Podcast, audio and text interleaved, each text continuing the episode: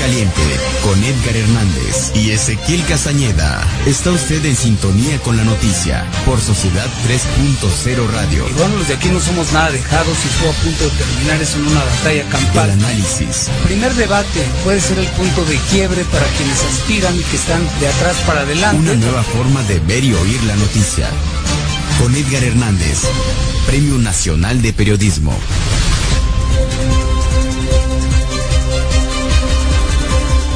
Las 6 de la tarde, ya son las 6 de la tarde y estas, estas son las noticias. Los titulares del día.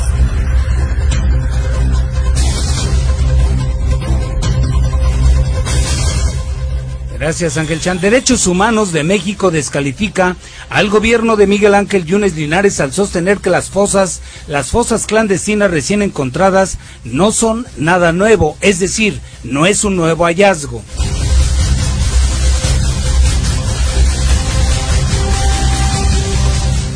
Orfis ha recibido 118 quejas por obras mal ejecutadas, no las convalida.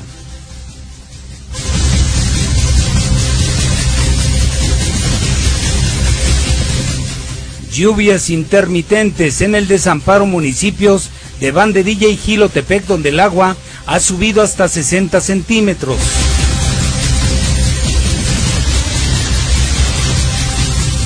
Levantan a una joven estudiante de medicina en Boca del Río. El gobernador electo, Cuitlagua García, manifiesta su preocupación por tan delicado asunto.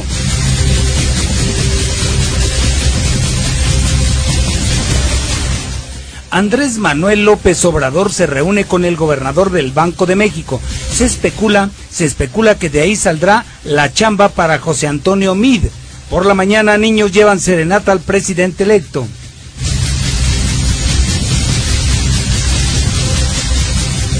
Cierran, cierran los almacenes, fábricas de Francia, toda una tradición.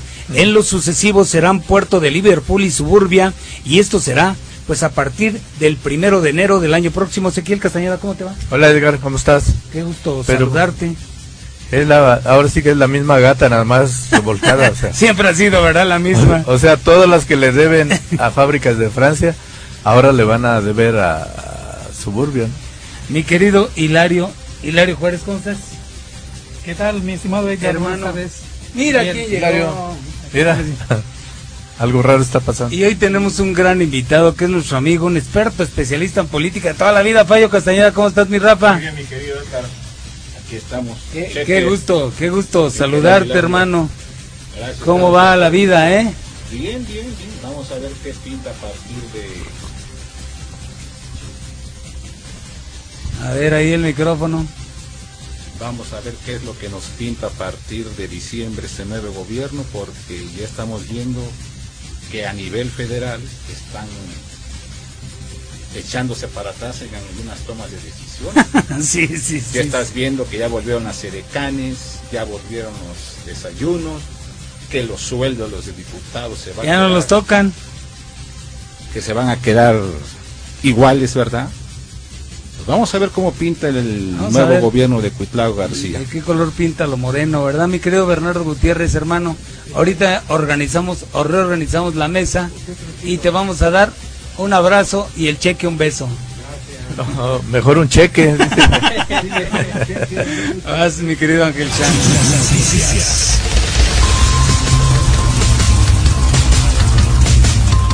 Aquí la pregunta obligada.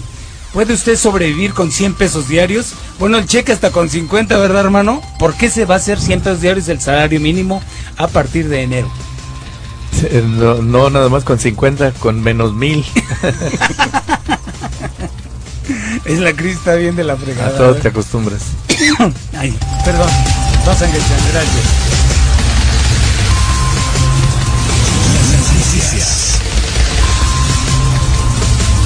Gracias, hermano. Bueno, pues habrá muchos problemas, mi querido Bernardo, pero mira, se incrementan las ventas y el interés de los mexicanos por comprar al otro lado de la frontera.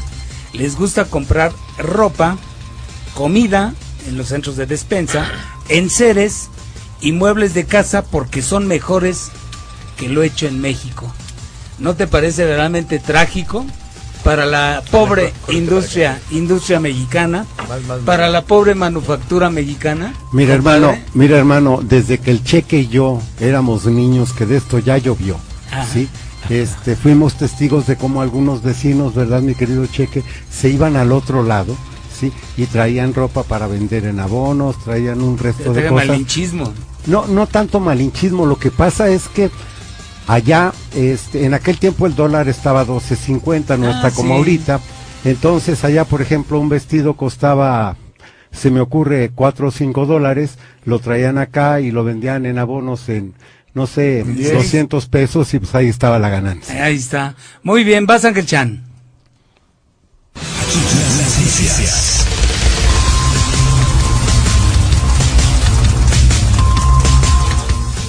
Ver, mi querido Ezequiel Castellán Nevares, quiero tu comentario.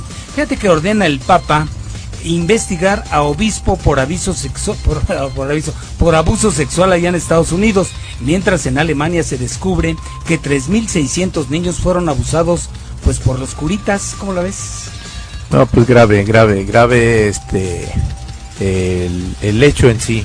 O sea, eh, independientemente de quién sea el autor de, tal atrocidad, pues es gravísimo. Obviamente que eh, si estás confiando tu, tu espiritualidad, ahí tu, pues, la parte moral de la familia, tu, a tus hijos, a este, pues obviamente que no vas a, Sí, sospechar, ¿no? Entonces eh, se, se, se duplica, se multiplica el dolo y, y la, la gravedad del, del hecho. ¿eh? Totalmente, sí, Mira, Bernardo. mira hermano, el día que el Papa se ponga a investigar a cada uno de los sacerdotes, créeme que la Iglesia Católica va a sufrir merma, Va a clausurar una merma mucho, muy sus grande. claustros. No, y hay que decirlo, o sea, no, no es una, eh, ahora sí que una práctica generalizada eh, de, de- de la iglesia, o sea, no, no, hay que decirlo también, es decir, lamentable que uno que fuera, uno que fuera lamentable que, este, que, que esto esté sucediendo. Sí, eh, los escándalos han sido, este, pues sí, cada vez más conocidos, este, independientemente que siempre ha ocurrido, pero bueno, ahora han sido más conocidos y, y- y se cae en ese, en ese ah, error, ¿no? De generalizar, hay que decirlo, no, no, No, es no, aquí pero yo no, entonces, no, mira, no, yo sí, no estoy que- que generalizando. no es el caso tuyo. Pero No, mira, hago la aclaración. Sí. Mira, pero si, si no fuera el uno, Marcial Maciel se echó a 900 niños. Sí, sí, exacto. Eh, aquí no estoy generalizando. Hay muchos sacerdotes. Yo en lo personal tengo este la fe católica. Hay muchos sacerdotes que este en efecto son eh, cumplen con la misión para la que se ordenaron. Sí, eh, son Eso es. almas muy caritativas, pero eh, por desgracia ellos no se notan. Se nota más un pederasta. Ah, claro. Y si son dos, tres o cuatro o cinco docenas, que la iglesia católica tiene más de cinco docenas de estos fulanos, pues lógico que se noten mucho. Así O una legión. ¿Sí? Como la de Cristo. Bueno, vas Ángel Chan. Las noticias. Bueno, la chica dorada. La chica. si quieres, llévatelos a tu casa al rato. Paulina Rubio afirma que nunca abandon- abandonará la niña que lleva dentro. Así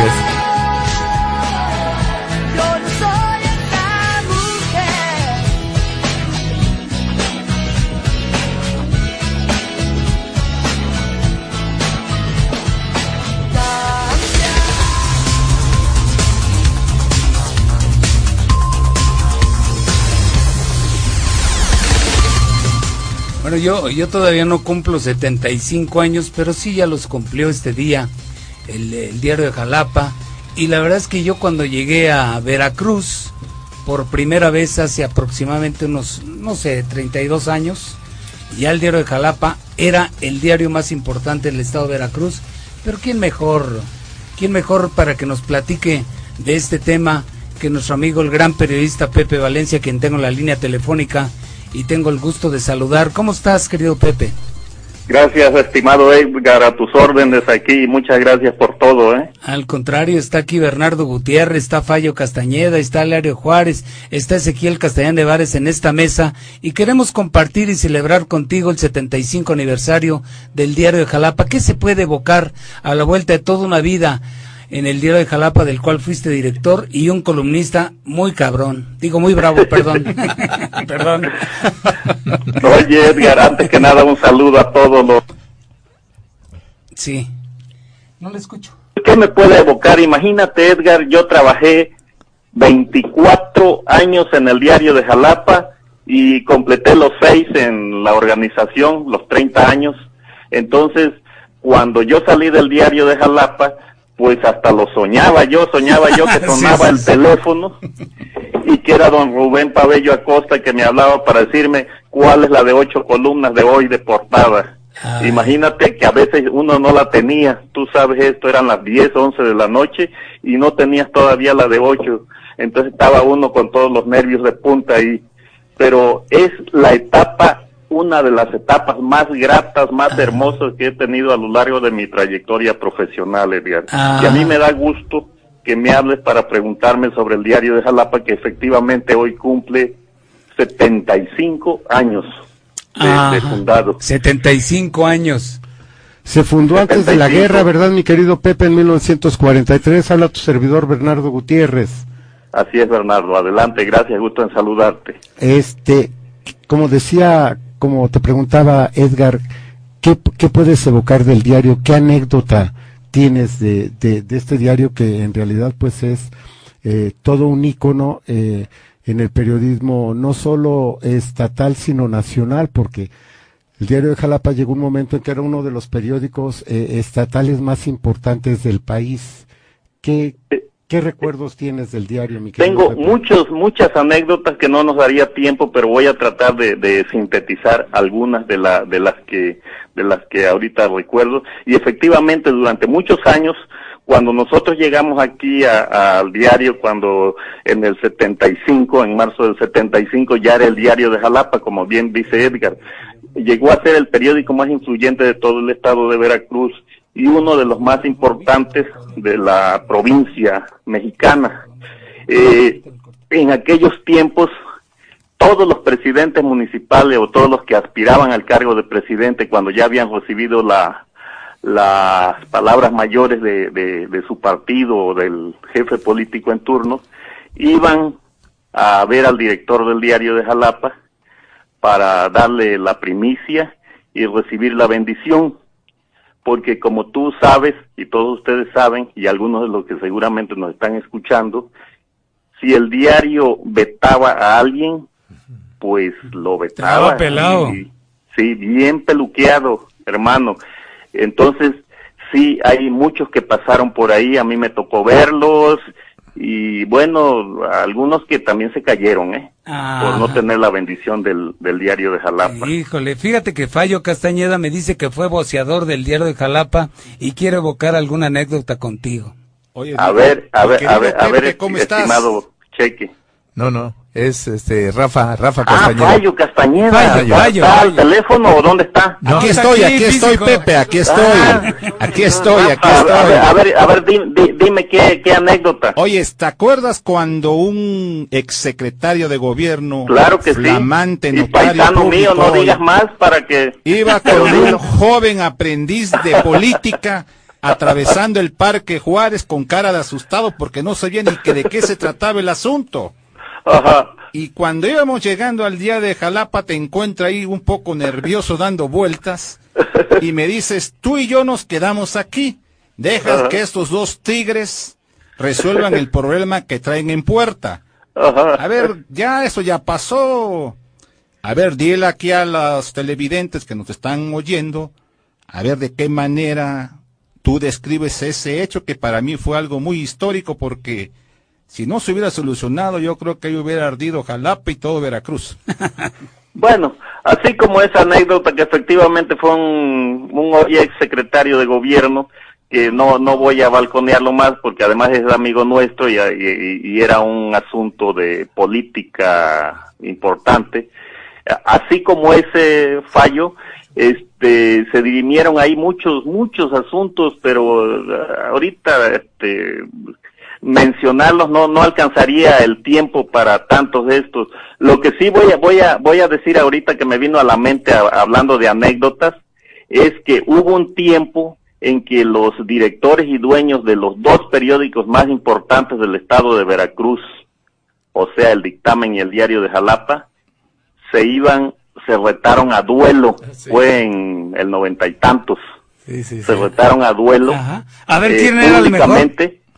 No, eh, ya era duelo. ¿Alguien de ustedes lo recuerda? Sí, como no, yo, yo, yo lo recuerdo perfectamente, porque además eh, designó don Rubén un número para Ajá, esperar sí, sí, la confirmación. Esperando la llamada. Sí, ¿Y que qué nunca pasó? llegó. Ah, nunca llegó. nunca llegó. Nunca y- llegó y al día siguiente él escribió, como fulano de tal no me habló, en, en este, hoy mismo cambio mi número telefónico y queda zanjada la, la, la, la situación, en otras palabras, eso dijo.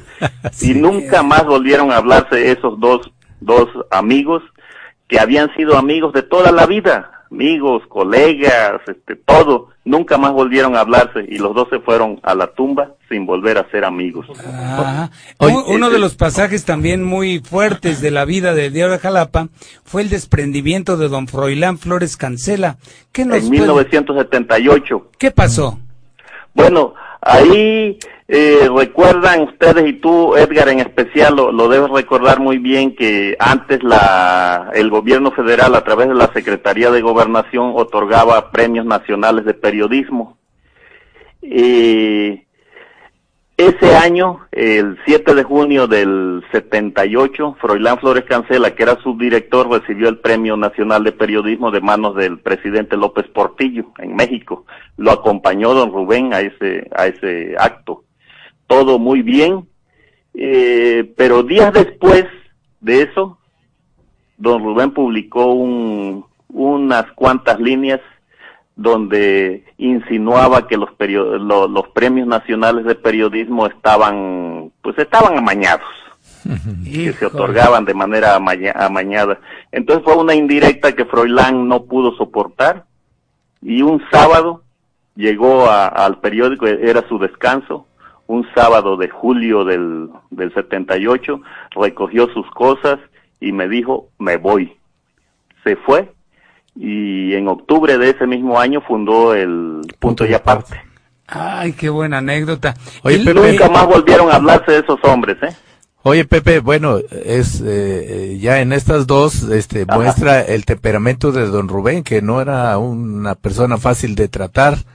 Y obviamente que quienes estaban bajo su eh, coordinación, o bajo sus órdenes más claro, eh, pues vivían en un estrés permanente. ¿Cómo, cómo- cómo- De cómo te fue, ¿Cómo te fue a ti con eso?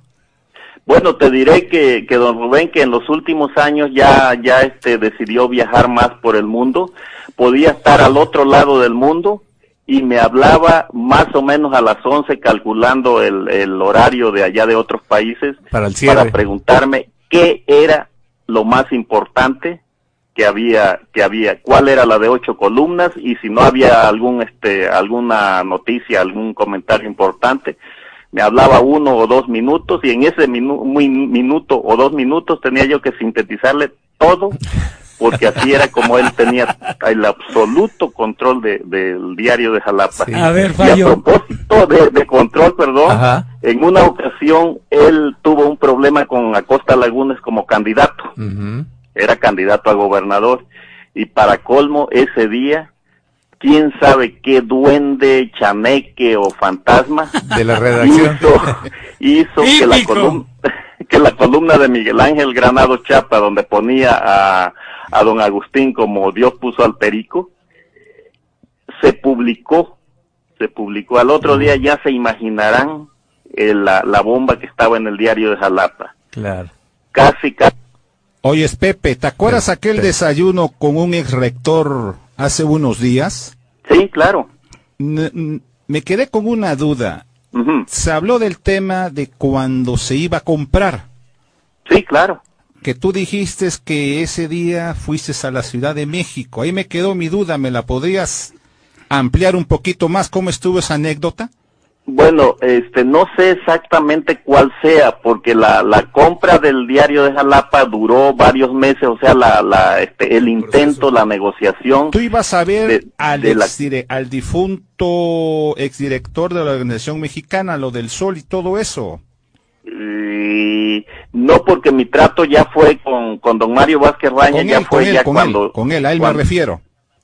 Cuando ya él, él era el, el que lo compró, que lo compró de contado y nos dejó a todos, nos dejó a los demás postores pues nada más mirando, incluido a, a nuestro amigo el doctor Rubén Pabello Rojas, que también intentó comprar el diario de Jalapa y no pudo, Eh, el licenciado Morales Lechuga también intentó comprarlo y no, no, no, este, no se entendieron nosotros, o sea, yo con un, con un grupo de empresarios de aquí que nos asociamos o nos íbamos a asociar, tampoco pudimos y finalmente llegó don Mario Vázquez Raña y de Ajá. contado compró el periódico. Ácale. Oye, aquí está Hilario Juárez que quiere saludarte, si me lo permites, Pepe. Sí, Hilario, Hilario, a la orden, Hilario, estimado Pepe, en buenas saludarte, tardes, dime. gusto en saludarte.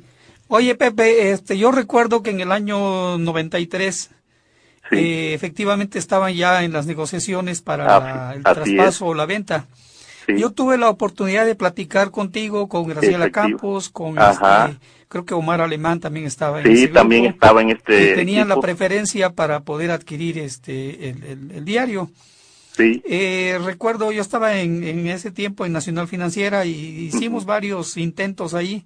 Desafortunadamente, pues, este, quizás no se cumplieron las condiciones, pero yo, yo los vi un poquito desesperados porque, pues, el, el cambio de, de, de dueño era, era algo trascendental, ¿no? Por, porque Claro. no sabían, no se sabían las condiciones. Eh, aquí mi pregunta es, eh, eh, ¿cuál es, cuál fue la diferencia, eh, este, en el manejo de, de don Rubén Pabello y la Organización Editorial Mexicana, cu- ¿cuál fue la, el, el trato posterior ante el público de lo que era el diario Jalapa en, aquellos o ayeres? sea, con- el cambio en cuanto a la línea editorial, ¿te refieres o, a- o a la negociación en sí? a, a la línea editorial, para- a la línea editorial y las condiciones también de, de, de trabajo de los que se quedaron. De ustedes. Bueno, te voy a, te voy a decir una cosa, Hilario, y a, y a todos los demás. Mira, este, cuando compran eh, eh, la OEM, el diario de Jalapa, el 8 de mayo de 1996, eh, hay un breve, una breve transición y el 30 de, de, el 29 de junio me nombran director. Yo le pregunté a don Mario Vázquez Raña que cuál era la línea y me dio todas las, las facultades para que si se siguiera la línea que debía seguirse. Más o menos en, en esas palabras así muy escuetas me dijo, haga lo que tenga que hacer, pero a mí me responde de este negocio. Y entonces lo que hicimos, claro, de acuerdo con, con México, porque había una coordinación, aunque nos daban libertad a todos los directores, había una coordinación este, diaria. Eh, le abrimos, Hilario, a, toda, a todas las tendencias ideológicas y políticas, les abrimos las puertas, entraron editorialistas, articulistas que podían cri- criticar al gobierno, que fueran de izquierda o de derecha. Don Rubén tenía cierta animadversión por la izquierda este, y les cerraba las puertas, nosotros se las abrimos y eso nos permitió que tanto como línea editorial nos fuera mejor como en lo económico porque las utilidades del diario después del 96 subieron a tal grado que se les dio reparto de utilidades la PTU a los trabajadores como nunca y ellos lo recuerdan todavía cada vez que me, que me los encuentro, ¿eh? lo cual ya no se da ahorita, por lo que sea, pero ya tiene varios años que no les dan reparto de utilidades, creo que les dan un 1% de lo que le dábamos en, en nuestra época, eh, que fue de la mía y luego de Sonia, y luego empezó el declive con Omar Omar Zúñiga y hasta ahorita, de hecho por ellos mismos este dato, ¿eh? que ya no les dan casi nada. Haz de cuenta que si antes le daban 100 pesos, ahorita le dan 5 pesos. Entonces, eh, al diario le fue muy bien en lo económico y en lo profesional porque con la nueva línea editorial hizo que el tiraje se, pues, se fuera un 30% más en solamente unos meses. ¿eh? ¿De Está muy cuánto, ¿De interesante. cuánto era el tiraje, Pepe? Pues mira, e- ese es el secreto mejor guardado de todos los, los- los- los- Di Pepe, di Pepe, di Pepe, por favor. los dueños de periódicos, por eso nada más les, pero era de, bueno, voy a decirlo, pero este, pero eh, espero que no, no, no, bueno, somos periodistas, ¿verdad? Este, era de alrededor de veintitantos mil y subió a treinta y tantos mil. Anoche decíamos eso, ¿verdad, Bernardo? Sí. Efectivamente, fíjate que yo recuerdo un pasaje que me dejó un muy amarguísimo sabor de boca y tuve que presentar mi renuncia a Fernando Gutiérrez Barros. Yo era encargado de prensa, como te has de acordar, y organicé una semana internacional de prensa donde vinieron periodistas muy destacados de la Ciudad de México y le tocaba abrir el foro a este a don Rubén Ya recuerdo cuál es, sí, síguele, y síguele. asistió don, asistió don Sí, Fernando en el Museo de Antropología. en el Museo de Antropología. Síguele. Y luego, este, yo me acuerdo que hablé con don Rubén y le digo, oiga, de parte del gobernador, me dijo, ¿está usted seguro que me está invitando a abrir el foro y que sea yo el del discurso? Le dije, sí, esa es una instrucción del gobernador. Me dijo, bueno, pues, eh, queda usted advertido que le pregunté que si yo, ¿estaba usted seguro que era el elegido? Le dije, sí, señor, pero por supuesto, se sucede el evento, corta listón, entran al, ahí al, al auditorio del Museo de Antropología, y donde tira un discurso este viejo, perdón, este distinguido periodista, donde le recuerda a Fernando Gutiérrez Barrios la matanza del 68, los muertos del 10 de junio del 71, y ya para cuando termina el evento estábamos todos desencajados porque don Rubén había incendiado con su discurso tal la situación que al otro día lo reproduce Granados Chapa, lo reproduce Pancho Cárdenas Cruz, y yo esa noche tengo que presentar mi renuncia, y me dijo, oiga, pero es que no le preguntó o no le dijo a usted algo. Le dije, sí, sí me dijo, él me dijo que si estaba yo seguro que, que lo invitaba. Dice, ¿y no le entregó previo el discurso? Le digo, es que no se acostumbra, yo no le podía pedir el discurso a don Rubén. Dice, pues sí se acostumbra, dice, pero bueno, vamos a acostumbrarnos a cargar la mochila juntos, no entregue su renuncia, y ahí vamos. Pero de ese tamaño era Rubén Pabello Sí, Acosta. Así es, ¿eh? sí, sí, yo me acuerdo de ese discurso, yo estuve ahí, ¿no? tremendo, yo tremendo nada más veía las caras de, de- del presidium, este, y no, no, no, no, no, no, así era, efectivamente, Edgar. Ah, No, Oye, oye, tremendo este hombre. Y, y de veras que, que así a nosotros el hecho de que no le vendiera a su propio hijo el periódico a su hijo consentido al primogénito Ah, bueno, o bueno. al, al, al hombre que él casi lo presentaba como su sucesor este que no se lo vendiera cuando que nosotros creíamos que iba a ser el heredero eh, el doctor ah, Pabello natural. Oye, ni a su compadre, ¿no? ni a su compadre. Ah, ¿no, Recordarán que yo fui en el 94, en marzo del 94 fui a París porque Morales Lechuga era embajador. ¿A qué creen que fui? A ponerme de acuerdo con él por instrucciones de don Rubén para ponernos de acuerdo en la compra del periódico. Nacho Morales iba a ser el socio mayoritario y nosotros, un grupo de como de 10, 12 trabajadores, íbamos a ser socios minoritarios. Entonces nos pusimos de acuerdo allá con Morales Lechuga, le traje el recado a, don Rubén, le dije, ya, ya hablé con, con el licenciado Morales Lechuga, dice, ¿qué te dijo? Le digo, dice que sí, que sí, lo, lo, lo va a comprar. Eh,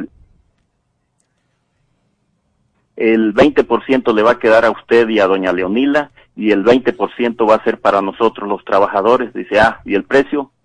Le digo, el precio es el que usted este, pidió, nada más que dice que, que se lo va a dar en partes. Ahí hasta titubeé yo. Dice, yo no vendo mi periódico en abonos. Ah, bueno. Ahí se acabó todo y bueno, dos años después lo compró de contado Vázquez Ruaña. ¿En cuánto? ¿35 millones de dólares? Este, ese es el secreto mejor guardado, pero Ah. por él, ¿eh? pero por él. A mí me dijo, me dijo una palomita que se llama Carlos García Méndez que fue 35 millones de dólares. Bueno, ahí sí, este, yo, yo, este, eh, me reservo ese, ese comentario porque, este, se, hay muchas cifras que, que dan y yo creo que la cifra final la, la sabe nada más él, ¿eh? Bueno, él y don Mario, obvio, y quienes tuvieron que intervenir, Y ya, notario. y ya para la historia, ¿verdad? ¿Qué reflexión final te, te obliga 75 años de historia del periodismo aquí en Jalapa? Bueno, fíjate este, que antes, antes de, de rematar, Edgar, este, en el 50 aniversario que me tocó a mí ya organizarlo, este, casi, casi total, buen- bueno, no casi, sino totalmente, este, escribimos, le encargué a Sonia García la, que escribiera la historia del diario de Jalapa, un libro como de 600 páginas, donde ahí narramos casi, casi toda la historia, no solamente de Jalapa, de, del diario, sino de Jalapa y parte del Estado. Entonces, el diario ha jugado un, un papel muy importante, un rol importante, no solo en la política de Jalapa y del Estado, sino también a nivel nacional. Aquella visita de, de Córdoba a Montoya para, pues, para decir que no iba a ser gobernador Nacho Morales Lechuga, sino Chirinos. Aquí con don Rubén, yo la recuerdo muy bien, porque llegó Córdoba a Montoya y el día anterior llegaron los del Estado Mayor Presidencial como si fuera a visitarnos el propio presidente de la República. Pues sí. Entonces llegó nada más a informarle que no iba a ser Nacho Morales. Ay, y al poco tiempo destaparon a Chirinos. De ese tamaño era la, la importancia La del diario de Jalapa en. Sí, aquellos tiempos. sí. Ahorita por, e- por esto de, de, de las redes sociales y de la nueva, pues la nueva época, el signo de los tiempos, tú sabes que los medios impresos van a la baja, entonces el diario de Jalapa también le tocó esa crisis y está, está en una situación de, de que ya no es el periódico tan influyente como lo fue Ajá. pero sigue siendo el diario, como el dictamen es el dictamen, les Sí, queda claro. mucho del nombre. Yo lo único que diría es que, que le mando un saludo a nuestros cuates del diario, a Víctor Murguía, etcétera, a todo el equipo, y además felicitarlos porque tienen la mejor hemeroteca del estado de Veracruz. Cierto. Y la van a abrir ya al público, Edgar. Esa es la historia, ¿verdad? La van a abrir mañana, que es cuando celebran el, eh, este, formalmente el aniversario, no lo celebran hoy, lo van a celebrar mañana. Van a abrir la, la hemeroteca y va a ser mucha, pues, es algo de consulta obligada para los historiadores y para todos los estudiosos. Es. Entonces están haciendo cosas muy buenas y yo de veras que me siento honrado de haber trabajado casi 25 años en el diario y de haber sido director durante cuatro años. Que Oye. me fui, como ustedes lo recordarán, por una aventura política. Eso es lo que te tenía iba a el deseo preguntar. De ser alcalde de Jalapa. Oye, como pero tú también, Edgar. Pepe, fíjate que esa, esa era la pregunta, este, siendo lo que era o de lo que se trataba el diario de Jalapa, eh, ser director del diario era mucho más importante que muchas otras cosas que realmente son importantes. Pero eh, más que qué te, qué, qué te llevó, que, lo acabas de decir, este, esa, esa decisión, ¿cómo estuvo? Bueno, ahí yo yo tomé la decisión después de que lo- los los dirigentes del PRD, Arturo Herbi, Uriel, Juan Vergel, Bernal, etcétera, me visitaron en el diario y me ofrecieron la candidatura. ¿Sabes cuál fue mi error? ¿Por qué no no no no pude ser? Ajá. Porque don Mario Vázquez Raña se enteró por otro medio y no se enteró por mí Ah, de que ya. yo Híjole. quería ser candidato. Entonces, cuando yo fui a informarle, él ya estaba enterado. Y me hizo la pregunta que ahorita tú te hiciste. Dice, oye, pero si eres director del diario, ¿por qué quieres ser presidente municipal?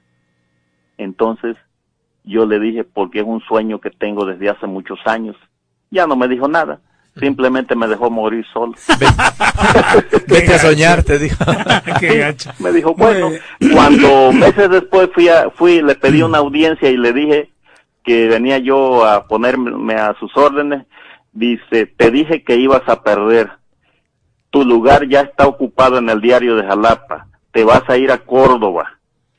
Y después de un año hablamos para ver si te regreso al diario de Jalapa o a dónde te mando. Ese año se convirtió en seis años y nunca más me volvió a regresar al diario de Jalapa. Pues sí. A- hasta que yo renuncié ya al Sol de Córdoba y Sol de Orizaba porque tenía estaba yo partido en dos, tenía yo este casa allá y casa acá y pues no me alcanzaba la lana. Entonces me vine para acá y esa es la gran historia. Pero ¿saben qué? Yo estoy muy orgulloso de, del diario, de mi tiempo ahí, de los amigos que hice como ustedes, eh, de, de lo que uno puede servir como periodista a tanta gente, a tantos grupos, organizaciones sociales. Esa es una satisfacción que ya, este, como diría José Alfredo Jiménez, esa no me la quita nadie. y ustedes que son comunicadores, periodistas, lo saben. Hay satisfacciones que no nos la quita nadie y que vamos a, a seguirla saboreando y a seguir en la trinchera.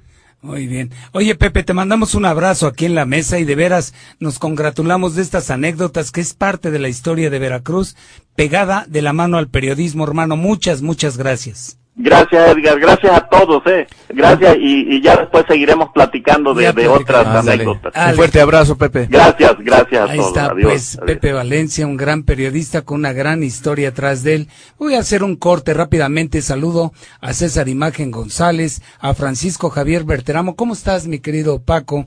También le mando un cordial saludo. Disculpe usted a Lidia Monroy Márquez, a José Luis Salas Torres, a Carlos Luna Escudero, que es el titular de esta, de este espacio, que es el que nos concede para la transmisión de todos los días de lunes a viernes de Luna Caliente, de Línea Caliente. Don Carlos, mi abrazo y mi afecto. José Manuel Juárez Cuevas, Martita Montano Guzmán, ¿cómo estás? Juan Vergel Pacheco, ah, ayer lo saludamos, ¿verdad? A Sí. Juan Vergel, Antonio Roque Alarcón, también a Nazario Gutiérrez, a Jorge Garrido Zacarías, a Samuel Ursir Bello, quien manda un saludo a la mesa, a Andrés Zúñiga Cortés, a, Samuel Ursir dice saludos a Pepe Valencia, Guillermo Iván Espinoso Patricio, Carlos Benito López, Damián Hernández, Silvia Gómez. ¿Cómo estás, Silvita? A Juan Montané y también a Mirna Reyes, al igual que, bueno, Juan Montané dice abrazote a Pepe Valencia desde Acayucan. Pepe, te apreciamos en el sur. Nazario Gutiérrez, saludos a Ezequiel y al noticiero más chingón que gracias a Ezequiel se logra. Hijos. Abraham Sánchez Orea, un gran abrazo y los demás no contamos, hermano, pero ¿qué tal te acompañamos? Sí, somos tus, tus gatos, somos como Beto Gato. Vamos a hacer un corte, estamos aquí, en línea caliente.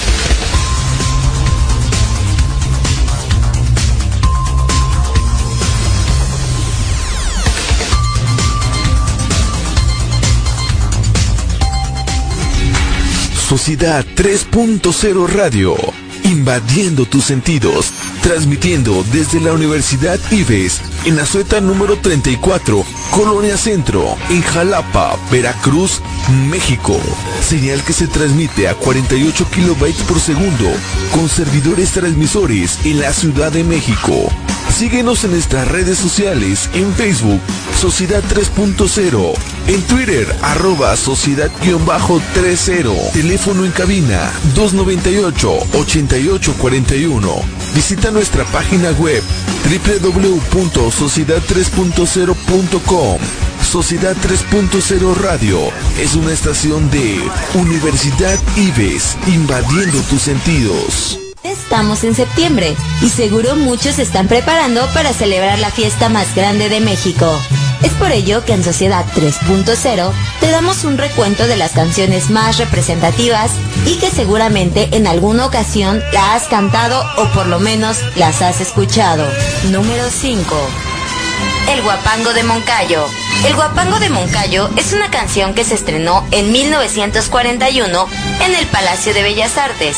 Se le considera el segundo himno nacional mexicano. Fue compuesta por José Pablo Moncayo, quien se basó en los ritmos tradicionales del guapango veracruzano. Se utiliza mucho en actos oficiales, así como en promocionales sobre turismo de México. Número 4. El son de la negra. ¿Quién no conoce esta canción?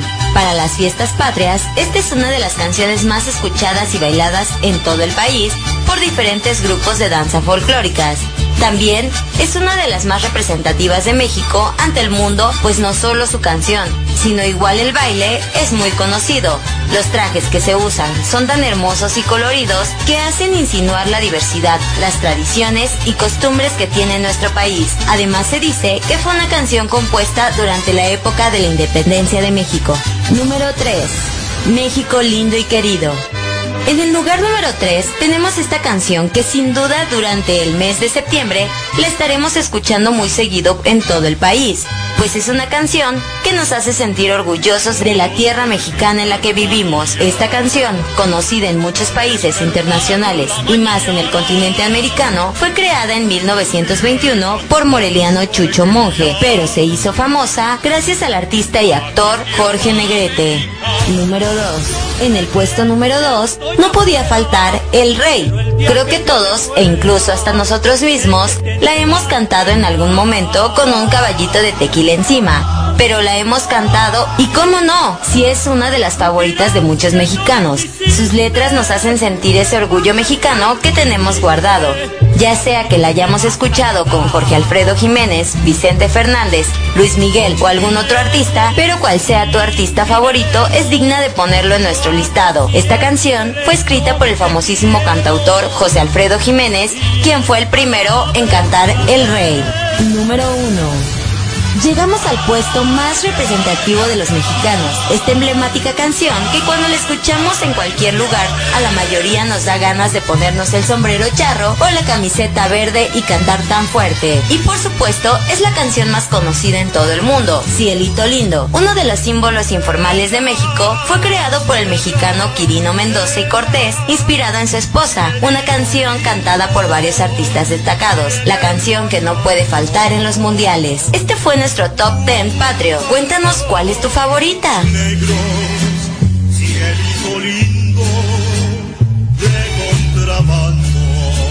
Secundaria y preparatoria. Gavino Barreda. Excelencia educativa a tu alcance. Contamos con sistema mixto y escolarizado. Visítanos en nuestras instalaciones, calle Costa Rica 415, Colonia 27 de septiembre, Poza Rica, Veracruz. O pide informes al 782-822-3350. Búscanos en Facebook como Secundaria y Preparatoria Dr. Gavino Barreda. Y en nuestra página web www.prepagavino.edu.mx. Secundaria y preparatoria Gavino Barreda. Excelencia educativa a tu alcance. Visítanos en nuestras redes sociales. En Facebook, Sociedad 3.0. En Twitter, Sociedad-30. YouTube, Sociedad 3.0 Televisión. Visita nuestra página web www.sociedad3.0.com. En septiembre, vive tu tradición con orgullo. Celebremos a los héroes que nos dieron patria y libertad. En Sociedad 3.0 Radio, nos unimos a ti en un mismo grito. ¡Viva México! ¡Viva México! ¡Viva México! La calidad tiene nombre, Universidad IBES. ¿Por qué somos tu mejor opción? Tenemos un sistema cuatrimestral, docentes capacitados, un plan de estudios avalados por la SEP y CEP, las cuotas más competitivas del mercado. Conoce nuestra oferta educativa a través de nuestro Facebook. Nos encuentras como Universidad IBES, en nuestra página web como www.ibes.edu.mx o ven a nuestras instalaciones ubicadas en Azueta, número 34, Colonia Centro, en Jalapa, Veracruz. Llámanos también al 812-3456. Bienvenido a la mejor comunidad. Somos Linces. Universidad IBES. Universidad Martí. Educación de clase mundial. Únete a nosotros y forma parte de nuestra comunidad educativa. Contamos con licenciaturas, maestrías y doctorados. Nuestra dirección, calle Costa Rica, número 415, Colonia 27 de septiembre, en Poza Rica, Veracruz. O pide informes al teléfono 782-822-3350. Encuéntranos en Facebook como Universidad Martí y en nuestra página web www.umarti.edu.mx. Forma parte de nuestra comunidad. Universidad Martí. Educación de clase mundial. Ya regresamos.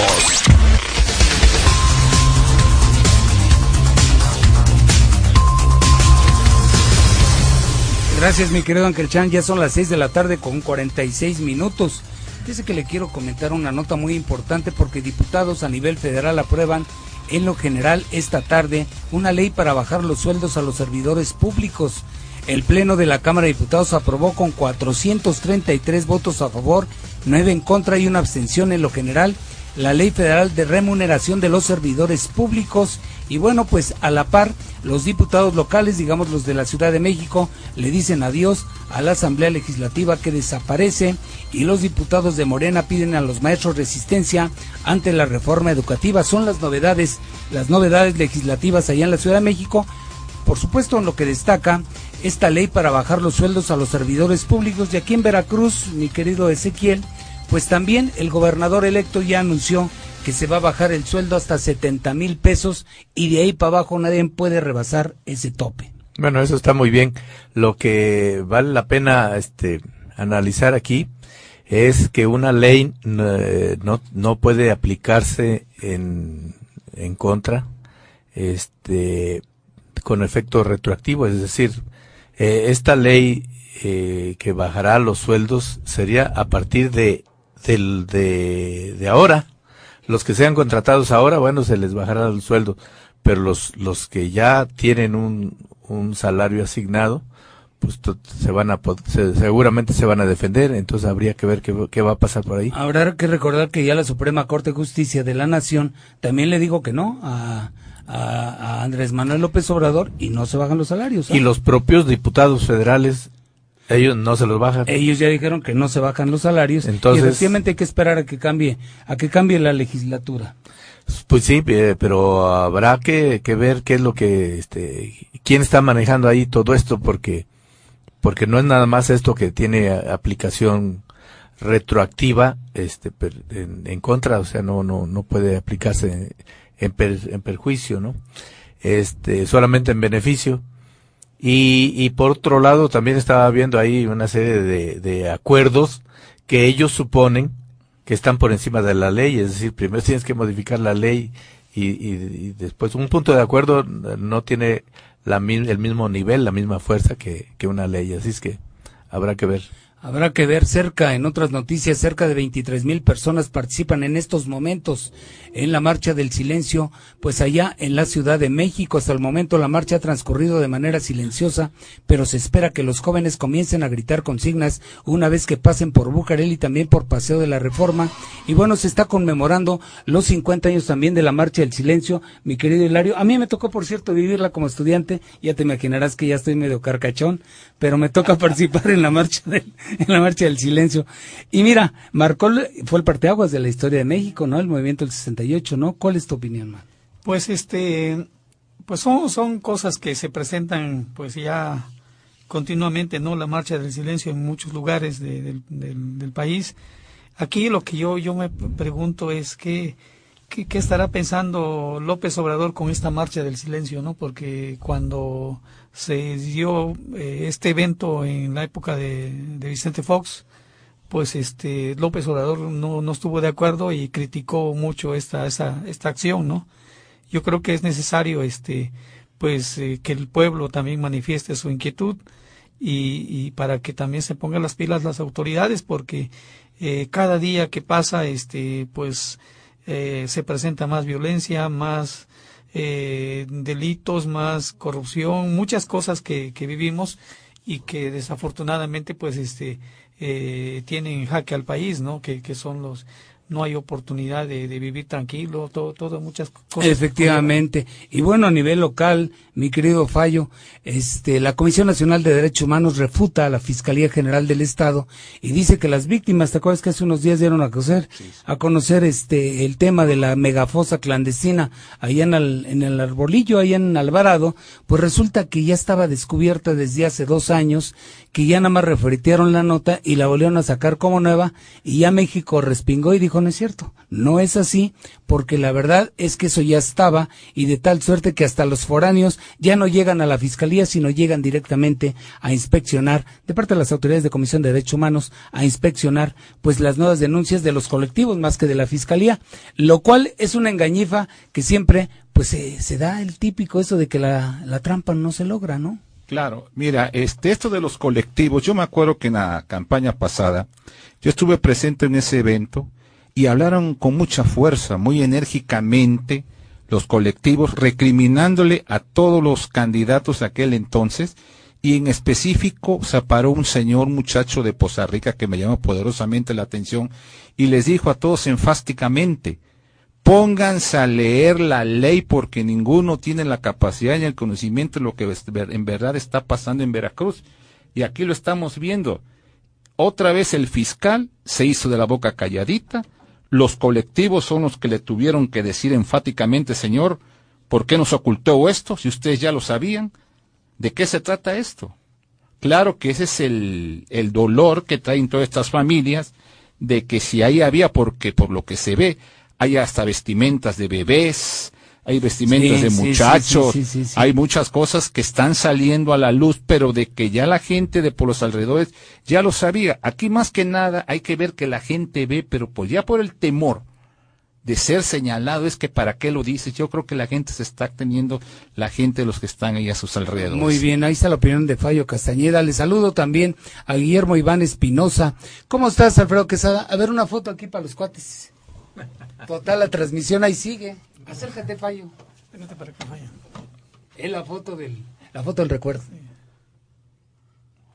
Ahí está. Alfredo, siéntate ahí, ahorita nos organizamos. Por si no te... Va por ahí abajito, agáchate. Eso. Si no me va a pasar como con Bernardo Gutiérrez, que ya se ofendió y ya se nos fue. Aquí la idea es que tú eres cuate, igual que aquel. Bueno, pues un saludo a Guillermo Iván Espinosa, a Patricio, a Mirna Reyes Irizón, a Juan Montané Castañeda, dice abrazote a Pepe Valencia desde Acayucan. Pepe, te apreciamos en el sur y aquí también en la capital. Nazario Gutiérrez, saludos a Ezequiel y a Edgar, ah, ya, ya di ese saludo. Abraham Sánchez Orea, a Juan Montané, saludos a Ezequiel, mi admiración de siempre, chinga. Bueno, pues este, Francisco Garcés, saludos a Ezequiel Castañeda, Héctor Andrade también saluda a Ezequiel, Francisco Mordales, Bernabé Lozada, por supuesto, ese es adorador de Ezequiel, Jorge Carballo Hernández, ¿cómo estás mi querido Jorge Carballo? Es el bueno. Jorge Carballo Hernández y nos dice, hola, Alfredo FP está viendo el video, al igual que Ulín de la Cruz, quien dice, saludos particularmente y con afecto por su reciente cumpleaños a la versión oficial, Uh, tú, también Ulín, Napoleón Velasco Hernández manda saludos, pues saludos también. Eh, te voy a pedir Ángel Chan, a ver si tienes por ahí, eh, Jessica, el video eh, donde levantan a una chica estudiante de medicina en Boca del Río. Ahí la, la vigilancia rescató el video, a ver si lo tienes, porque quisiera compartir con la mesa aquí esta información. Y te quiero pedir, Fallo y este Hilario, que se arrimen tantito para que entre ahí el, este, mi querido Alfredo Quesada para darle la bienvenida. Mira, esa sí, es sí, sin audio. Esa silla, jala para allá. ¿Sí? Ahí te- pero no, el chiste es que te vean en la tele. Pues estás eh, guapo y no dejarte ver esta cabrón, tienes hermano. razón. Y es lo que me da de comer. pues que trabajas en Lázaro Cárdenas. bueno, alrededor anoche, alrededor de las 8 de la noche, eh, una joven estudiante de la carrera eh, de médico cirujano de la Universidad Cristóbal Colón, Ezequiel lo comentamos, fue privada de su libertad cuando llegaba al edificio donde renta un departamento en la colonia Manuel Nieto, allá en Boca del Río. Y pues para, para fortuna y para desgracia, las redes sociales difunden un video donde se ve como la muchacha, le voy a poner aquí atrás el video, desciende de un taxi, que, cuyas placas son BB 1197, aún uniformada, pero al intentar abrir el portón del edificio aparece otro vehículo del que descienden dos personas que la atrapan y la suben por la fuerza al automóvil. En tanto uno más está en la vigilancia, posteriormente los vecinos pues llaman al 911 y al cabo de unos minutos se apersonaron elementos ministeriales de la calle 23. Como fue tan sonado este evento, Ezequiel, y lo comentábamos, pues lógicamente ocupó la atención, más que del gobernador, que su obligación estar al pendiente, del gobernador electo Cuitlagua García, quien dice que es un asunto muy delicado porque se asocia a todo lo que ha representado para el estado de Veracruz la inseguridad pública. Mira, efectivamente, el, el hecho no es, no es este singular, o sea, es algo que ya es parte de la cotidiana, de, de lo cotidiano, ya, ya no este, ahora sí que ya no es noticia, es noticia por dos, por dos este, eh, circunstancias. La primera es que fue captada, fue captada este, por una cámara y, y fue difundida por, por las redes sociales, entonces eso es, es lo que la hace diferente.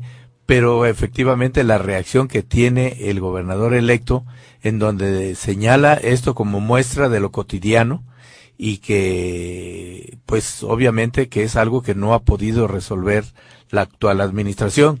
Entonces, bueno, este tiene su tinte político el, el, el este el evento.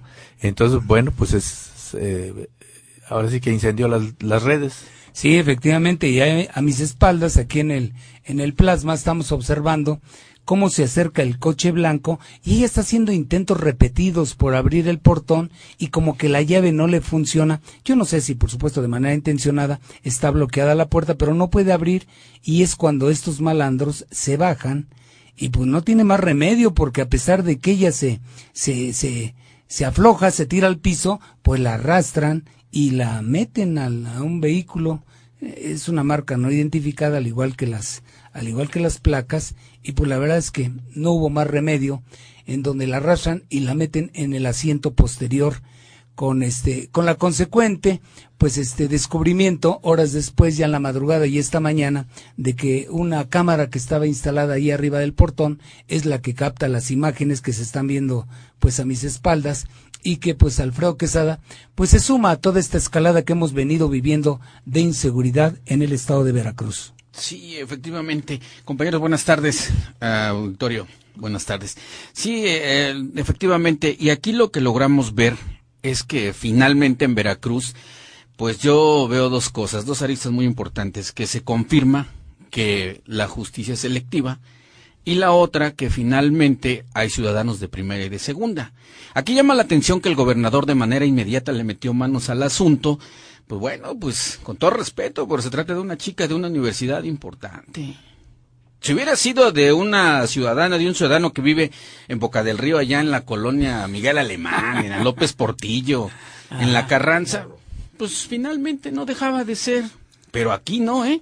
Aquí el gobernador se activó y luego dijo que sí, de otra cosa, de otra situación, pues yo creo que la importancia hubiera sido menos, ¿no? Lamentablemente. Ah, mi querido Hilario Juárez, ¿cuál es tu punto de vista sobre este tema? Pues asociado, por supuesto, a la, a la inseguridad pública. Pues es, es un tema muy recurrente, ya creo que ya casi casi estamos acostumbrados a vivir en este ambiente, ¿no? Eh, ayer también me llegó un video de, de la zona norte de, de unos eh, ciudadanos de que colindan con entre Veracruz y Puebla, particularmente pasando Tlapacoyan, este, eh, por ahí eh, se manifestaron eh, productores de cítricos que ya están cansados también con lo mismo, cerraron las, las, este, las carreteras y exigieron la presencia de la Marina. Dice, no queremos saber nada con el gobernador y con la policía de Veracruz. ¿Por qué? Porque dice, vimos en la mañana a recorrer los policías eh, y luego regresaron los mismos policías, pero ya de civil. Y ellos son los que cometen ese tipo de, de delitos. Entonces ya están cansados y cerramos. Y, y yo, yo conozco la zona, conozco afortunadamente eh, dentro de mis ocupaciones, este, eh, veo a los productores de, de cítricos y, y hay una empacadora muy grande ahí que cerró sus puertas. Esa empacadora atiende más de ocho mil hectáreas de, de, de- de lim- de limoneros que, que este, de alguna forma pues le dan Ah. vida a esa zona. ¿no? Este, da- dame permiso, ahorita continuamos el diálogo porque quiero reiterar mi felicitación al Diario de Jalapa en el marco del 75 aniversario y tengo en la línea telefónica a su director general, a mi amigo Víctor Murguía. ¿Cómo estás, Víctor? Soy Edgar Hernández. ¿Qué tal, Edgar? Muy buenas tardes. Un gran saludo para ti y todo tu auditorio. No sabes cómo te agradezco que me permitas comunicarte con, con- comunicarme contigo. Está aquí Alfredo Quesada, está Fallo, Fallo Castañeda, está Hilario Juárez, está Ezequiel Castañeda Nevares y tu servidor. Pues Muchos este, saludos a todos. Evocando, evocando 75 años, hace un rato Pepe Valencia nos hablaba de toda una serie de páginas anecdóticas que ha tenido, que ha tenido el diario de Jalapa, pero qué mejor, qué mejor que tú que eres el director general, que nos evoques qué representa para Veracruz, para el país y para los ciudadanos que habitamos este estado, el gran diario de Jalapa. Pues mira, este, es, es, mira, la verdad es muy importante. Para empezar, y este, no sé si me escuche mal, no sé, pero no cualquier empresa cumple 75 años. Por supuesto. Este, lo consideramos algo muy, muy importante. eh, es- ya vamos para el siglo, queremos llegar al siglo todavía fuertes, jóvenes, vigorosos, ah, así nos sentimos, seguramente así llegaremos este, al siglo, pero hoy que estamos en nuestro 75 aniversario, pues eh, le quere- vaya, eh, nos sentimos este, fuertes, hemos participado, somos parte de la historia aquí de, de Jalapa, de la región, del estado de Veracruz, pues, y- e incluso, como tú lo decías, pues hasta del país, ¿no? Hemos narrado muchísimas historias, hemos dado a conocer un gran número de noticias, algunas muy buenas, otras buenas, otras, pues por desgracia, este, malas en el sentido de, pues que han sido tragedias, ¿no? Ajá. Aquí está Ezequiel Castellana Nevares que te quiere saludar si tú lo permites. Sí, gracias. Mi, mi querido Víctor, oye, pues también Ezequiel, con el, orgullo, la satisfacción de, de, de haber formado parte también del diario de Jalapa en, en sus Sí, así es. en sus páginas ahí este, Sí, así es. Periódicamente y este y obviamente que la, la cercanía, el afecto, la amistad de, de prácticamente todos los que han pasado también por el diario de Jalapa, pues eso nos, nos llena de orgullo, este, que uno de nuestros grandes cuates esté al frente del, del diario. Gracias. Eh, Sí. ¿Cuánto tiempo, cuánto tiempo llevas en, en el diario, mi querido Víctor? Ya siete años y tantos, este, ya De director. cumplo ocho años aquí al frente del. Pero del- del formando periódico. parte. Ah, en el, en el periódico, Sí. no, pues. ya, este, como treinta y tantos. ¡Ay, tantos! Treinta y cuatro, sí. Órale. Eh, te voy a, voy a, a dar una, una explicación en ese sentido, o un comentario más bien. A ver. Entré muy jovencito. Oye, cuando, cuando Fernando Gutiérrez Barrios era gobernador, ¿tú Ya eras- estaba yo aquí. ¿Ya, ya estabas estaba yo aquí. reporteando? Sí, Sí, ya. sí, empezando, empezando, sí. Ah, pues eras, sí eras un chamaco entonces. Sí, así es. así Oye, es. Hilario, Hilario Juárez te quiere saludar, permítelo por favor. Sí, claro, por supuesto. Estimado Víctor, muchas felicidades por tardes. estar en una gran institución. Yo creo que, que, que tiene mucha presencia y- e influencia también a nivel estatal, ¿no? Sí. Eh, una, una pregunta. Sí, claro. Este, tú que viviste, creo que mm, de- las mejores épocas, este, de- del diario de Jalapa. El día de hoy, eh, ya ves que el movimiento de los diarios de este, impresos ha venido a la baja. ¿Cómo, cómo ves el, el- el futuro inmediato de- del diario de Jalapa? Bueno, a ver, el futuro inmediato es eh, así como estamos, estamos bien, estamos fuertes, pero lógicamente, pues la sociedad se transforma, es dinámica, hay cambios y eh, Diario de Jalapa está imbuido ya en esos cambios. Este, no sé, no sé, pues, este, eh, cuánto más eh, tengan una vida muy importante los medios impresos.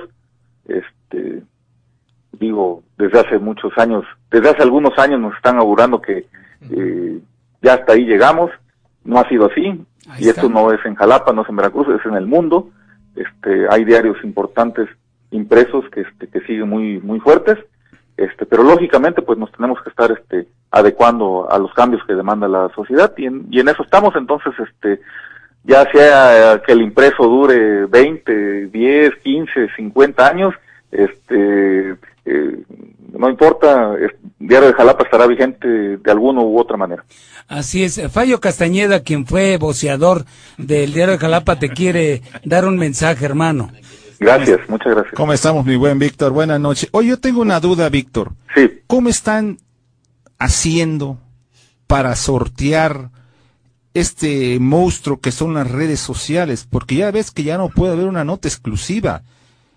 sí, claro, sí, en así es. sí, ¿cómo hacen para subsistir el día al día y poder llevar a cabo su misión, que es informar a la ciudadanía de todos, en todos los aspectos, en lo social, en lo político? ¿Cómo le hacen? Porque la Sí, verdad, claro. las redes Este, sociales pues, pues no mira, se les va ni una, ¿eh? es, es una fórmula sencilla y a la vez este eh, con cierta dificultad, trabajando más. trabajando más porque Pues ahora tenemos que trabajar con algunas notas exclusivas para el impreso y con notas para para este lo, lo inmediato. Efectivamente. Oye, está también aquí el periodista Alfredo Quesada que te quiere felicitar, hermano. Gracias. ¿Qué pasó, Víctor? ¿Cómo estás? Buena tarde. Muy buena tarde. A la Mira, orden. pues eh, hacerte llegar la felicitación eh, en lo personal, eh, a ti también, y como sobre todo a tu equipo, ¿no? Un equipo muy compactado. Sí, Ya sí, se la verdad, Bien, sí, uno el no engranaje. nada. Creo que necesita que se le aceite, ya, ya caminan solos. Y bueno, finalmente pues no se entendería, no se entendería eh, la vida política ni periodística de Veracruz. sin Yo también Diario eso de creo, Jalapa. ¿eh? No se podría entender. No se Ajá. entendería. Pero ya son 75 años que se dice fácil, pero pues no, no le tuvieron que caminar. Sí, Oye, es. Víctor, ¿qué deben esperar los veracruzanos en especial de, de tan importante rotativo y donde, bueno, pues afortunadamente tú estás al frente? Como decía bien Rafa, ante esta situación de las redes sociales, de la internet, de toda esta situación que se viven y las noticias se conocen al momento, ¿qué deben Sí, esperar es. los veracruzanos? Eh, en el sentido de cómo va a ir evolucionando el diario, pues así, no sé cómo, no sé cuánto tiempo más, este, la verdad no, no sé, eh, insisto, este, algunos aseguraban que eh, ya para estas épocas no, no habría ningún medio impreso y, y no es así, ¿no? Este, lo cierto es que cada vez estamos más imbuidos en, en lo que se refiere a, a las páginas web, este, cada vez estamos más, este, eh, cercanos a eso, este, hay una gran transformación. Nosotros per- pertenecemos a una, a una organización, OEM, y OEM está en una, mm, pues, pues por decirlo de alguna manera, en una revolución total. Estamos este, entrando ya, o entramos ya de lleno a lo que es todo lo que es este el Internet. Y bueno, eh, impresos o en la parte electrónica, Diario de Jalapa, ahí estará y ten la seguridad de que estará vigente y como lo conoce la gente, fuerte.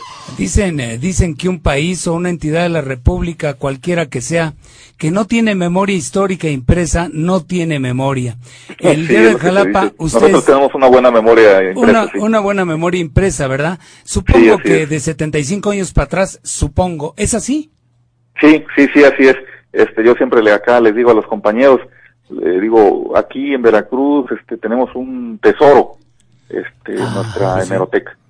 La verdad es un, un gran tesoro y lo cuidamos, lo, lo tenemos ahí, este, cuidadito. Algún día este, se abrirá, ¿verdad? La- a la, a la- Sí, sí, sí, sí, así es. y Yo espero que sea pronto. Este, la parte impresa muy, muy cuidada. eh, se ha trabajado un tanto para que este, pues, eh, esté todo, este, eh, por decirlo de alguna manera, este, pues, eh, grabado, ¿no? Fotografiado. Sí. Oye, y no podemos dejarte ir sin que nos comentes, pues algunas páginas, algunas anécdotas. Ya sabes que está hecho desde los chaneques que se meten a las rotativas hasta los errores de uno mismo que forman parte de la historia de un periódico. ¿Qué ha pasado en 75 años? Un par de cosas que nos puedas comentar, mi querido Víctor. Ay, Edgar, este, no, bueno, mira, a ver, yo creo que nada más te voy a decir una. Yo estaba a punto, así, así, este, a un milímetro de irme por los errores. es, este, es, es, es algo que, que, este, que, que nadie, Pues es inevitable. nadie se escapa. Claro. Este, y, y dices, ah, Dios mío, pero ¿cómo pude haber hecho esto, vaya? O sea, y, y, y bueno, lo resumo de esta manera. Los errores en un periódico impreso son exageradamente difíciles de detectar antes de que esté determinada la, antes de que esté terminada la edición. Y son extremadamente fáciles de ver al otro día Sí, ya que lo tienes enfrente, puta, man. Así es, así lo resumo. Oye, Vic, pues eh, tú eres, eh, pues, pa- pa- llevas la mitad del tiempo de prácticamente Casi. de, de- Casi, de- casi, del, sí, así es. del diario. Eh, bueno, te tocó obviamente la época de oro de, este, de Don Rubén al frente, Sí, pues era, así es. digo, el diario era Don Rubén, Don Rubén era el diario, era exactamente Eh, así lo es, mismo. efectivamente, Y, sí. y bueno, ustedes este, que llegaron ahí a, a, a incrustarse en esa a, eh, maquinaria que, que era el propio don Rubén, ¿cómo era tu Sí. trato o el trato para contigo o de ustedes para con él? este eh, Y la diferencia que hay ahora, ¿no? Mira, era, era un, era una, él era una personalidad eh, eh, muy fuerte, muy fuerte. Yo, yo no conozco a nadie así, sí, es cierto. de, de, no tan solo el personal de aquí, este, políticos y gente de la sociedad de Jalapa. Yo no conozco a nadie porque los, los traté, los vi y me lo han comentado. No conozco a nadie que no se haya puesto nervioso al tratarlo directamente. Así. Qué gacho. Era muy cabrón el viejo, ¿verdad?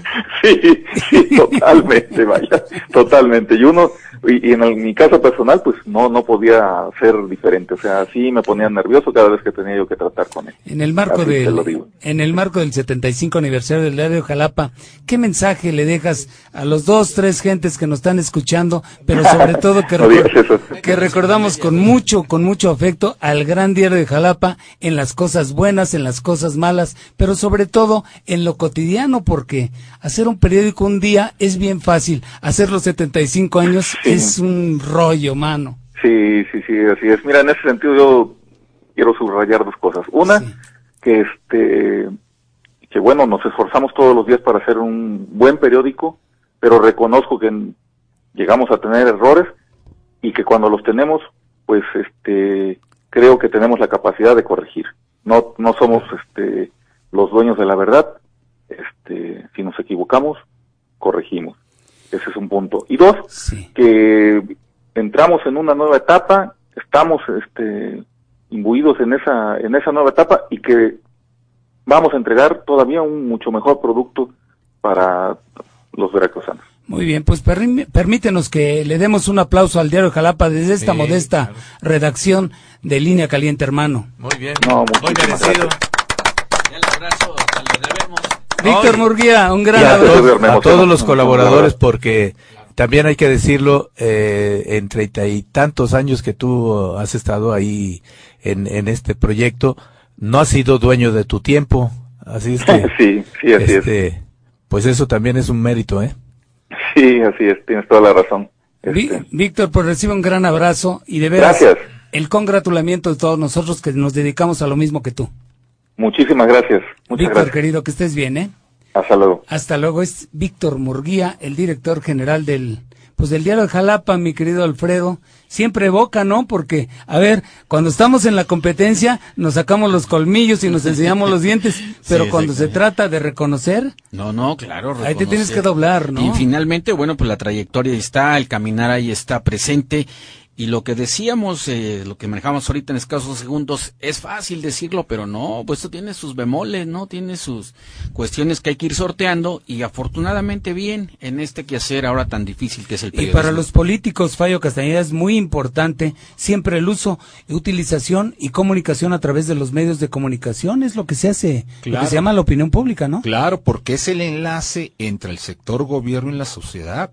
Porque tienes que decir efectivamente qué es lo que está pasando. Porque no te puedes quedar callado porque la ciudadanía no sabe qué es lo que está pasando en ese momento. Un caso muy hipotético, ahorita, tú lo acabas de sacar, lo de la muchacha secuestrada, lo dijo aquí nuestro amigo Quesada. Si hubiera sido la señorita de otro rubro, no hubiera pasado nada, pero como la señorita trabaja en la Universidad Cristóbal Colón, todo mundo, de, perdón, estudia, todo mundo está pendiente, ya salió el video, ya el gobernador actual ya dio su opinión, el gobernador electo también. Pues de eso se trata, de saber dar a conocer en su momento y en su tiempo qué es lo que está pasando en todo el estado. Así es, y has tocado un punto muy sustantivo, este que quiero pedirle su opinión a Hilario, porque efectivamente ahora mutamos, este, y yo no sé si esta migración sea para sepultar a la prensa escrita, pero sí le provoca una seria erosión la presencia de las redes, sobre todo en cuanto a noticia, ¿no? Porque la noticia cabalga en segundos en las redes y en el periódico hay que esperarse un día.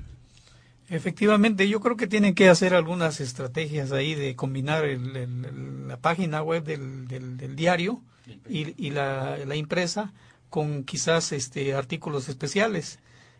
Eh, porque también apreciamos este los medios internacionales que, que, que ya cambiaron. El New York Times, por ejemplo. El, el país de España. Ajá. y, y yo El creo que- Times de Londres también está- migró. así es y, y lo importante de, de- de- con ellos al, al utilizar este las páginas web eh, ellos tienen más presencia a, a nivel a nivel mundial porque Exacto. ponen sucursales en diferentes países eh, el New Times de, de- de tal lugar tal zona y, y lo van este, es- expandiendo no Efectivamente, y hay, hay gentes, este, Ezequiel, hay gentes que piensan que quien es político no es periodista. Ezequiel Castellano Nevares trabajó en el diario de Jalapa y lógicamente es una voz autorizada para hablar del 75 aniversario del diario de Jalapa y lo que ha representado desde el punto de vista político, el social, en el desarrollo comercial y económico, porque marcan un hito ese tipo de, de, medios de comunicación tan fuertes como el que hubo y sigue siendo en alguna medida el diario Jalapa. Sí, sí, la verdad es que fueron varios años de, de estar este, mandando ahí mis colaboraciones al diario Jalapa. Eh, y incluso hicimos un libro ahí entre varios que tenía, que participábamos en la sección de opinión, que, es, que son los editoriales. Y este, y como nos, nos íbamos dividiendo, este, en los espacios, y además en, en la, en la formación, eh, a veces te tocaba la página 4 y a veces te, te tocaba la página 5 y, y así eh, variaba. Entonces ese dio nombre al, a la recopilación que, que, que hicimos, que se llamó Entre la 4 y la 5, que era Ah, don- ¿sí? donde aparecían ahí nuestras, nuestras Está buena esa anécdota. Sí, sí, se- estuvo, eh, fueron varios. Pues varios realmente amigos. eh, sí vale la pena que hayamos dedicado tiempo y evocar Sí, claro que sí. los 75 años de Lea Jalapa. Claro ¿no? que sí, porque como ya se dijo aquí, difícilmente se entiende la historia política, social de Veracruz sin el diario de Jalapa. O sea, aquí este fue clave y, y por supuesto no se entiende el diario de Jalapa sin Rubén Pabello Acosta. Como eh, en otros casos que decíamos el política sin Yayo, pues Sí, no, no, no, no era, no era lo mismo. Y aquí lo que pasa es que le entró al quite una organización pues muy fuerte a nivel Poderosa, nacional ¿no? y muy poderosa, entonces no no cayó. Y este respecto de lo que decías en la migración de la de la eh, de lo impreso al- a, los a las redes, A lo virtual, Bueno, sí. pues este a nivel mundial, a nivel nacional, eh, ya han este, transitado hacia hacia este nuevo eh, nueva forma de comunicación. Y eh, entonces lo que pasa y mantienen mantienen la edición impresa pero no es lo mismo que tú consultes este la página este que ya ya es este digital la, la del Universal o del este del Excelsior de la de la prensa nacional del propio Reforma entonces Milenio entonces tú dices bueno bueno ya heredan esta nueva forma heredan el prestigio del mismo medio Así es, bueno, el propio diario de Jalapa que ya migró, ya migró a las redes también sin dejar la prensa escrita. Voy a hacer un corte antes rápidamente. Saludos Ángel Chan. Jorge Carballo Hernández dice saludos a Edgar Hernández y a, y a Nevares. El único que sabe, según dice Edgar que sabe. Uta, este no es tu cuate, mano. Qué bueno. Me da mucho gusto, Carballo, que digas eso. Master Criminis, Jesús Olvera Suárez. Este, las décadas, las fosas tienen décadas. Bueno, sí es cierto, yo, yo, yo sí creo que el cuento este de que las fosas las descubrieron hace unos días, ese es, es- es un cuento. Germán Vera Guzmán, Bernabé Lozada, saludos a Alfredo Afallo Castañeda, a mi querido Hilario Juárez, con cariño también para toda la mesa. Jesús Olvera Suárez, mi buen amigo, si me lo permite sugerirte que tomaras en cuenta hablar del robo de autos de Veracruz, claro, ahorita que regresemos del corte. Rocío Ríos, ¿cómo estás? Este, y bueno, dice Jorge Carballo que él participó en la marcha del silencio, pero la de hace 300 años, porque ya está medio carcacha este Jorge Carballo. Y también estuvo en el bazucazo de la prepa, que fue con Dornán Cortés, ¿no? ¿O fue ya después? Angélica, ¿te acuerdas de Angélica Cristiana y Mantilla? La, jalapita. la jalapita, La jalapita, ¿cómo cómo no? sí, claro que no. sí. Jalapita, llámanos. Nimbe Ortega, ¿cómo estás, Nimbe? ¿Te acuerdas de Nimbe, mi querido Ángel Chan? De allá de, de En Contacto. Saludos a todos por allá, nos dice Angélica Cristiana y Mantilla y dice que inviten a la celebración del diario de Jalapa. No conozco a un hombre más fiel. Tú tienes el resto del texto de Angélica Cristiani porque aquí no me lo dan. no no no no No, no lo tengo. Ahorita lo, lo, lo busco y Ah, lo... sí, sí está. ¿Qué dice? ¿No lo quieres leer, por favor? No, dice que inviten a la celebración del diario de Jalapa. A diario el diario. No conozco a un hombre más fiel a la marca. a la marca Romeo González Medrano. ¿Cómo estás, Romeo? También a Humberto Reyes y este. ¿Te acuerdas de él? Sí, claro. Bravo, este Romeo. Luego sin razón critica. Bueno, fue en el 68, Edgar. No te burles de mí, del movimiento estudiantil. No, Jorge, cara, no, no aguantas nada, chinga. para echar relajo. Es la broma estudiantil, estamos en el tema estudiantil. Háblanos y defiéndete en todo caso. Es broma estudiantil. Y si fuera en serio, a ver, habla y echa pleito para acá. Bueno, vamos, Denise Uscanga, ¿cómo estás, mi querida Denise? Te mandamos un muy respetuosos saludos en esta, en esta mesa. Ella está en la Ciudad de México. En la capital, ¿verdad? Y sí, y todos los días está ahí al pendiente. Deja su chamba, checa tarjeta de salida y después a las 8 de la noche vuelve a checar entrada. Para que no, para que no digan que pierde el tiempo con No, está- nosotros. está trabajando y está escuchando. Muy bien, vamos a hacer un corte. Estamos aquí, en línea caliente.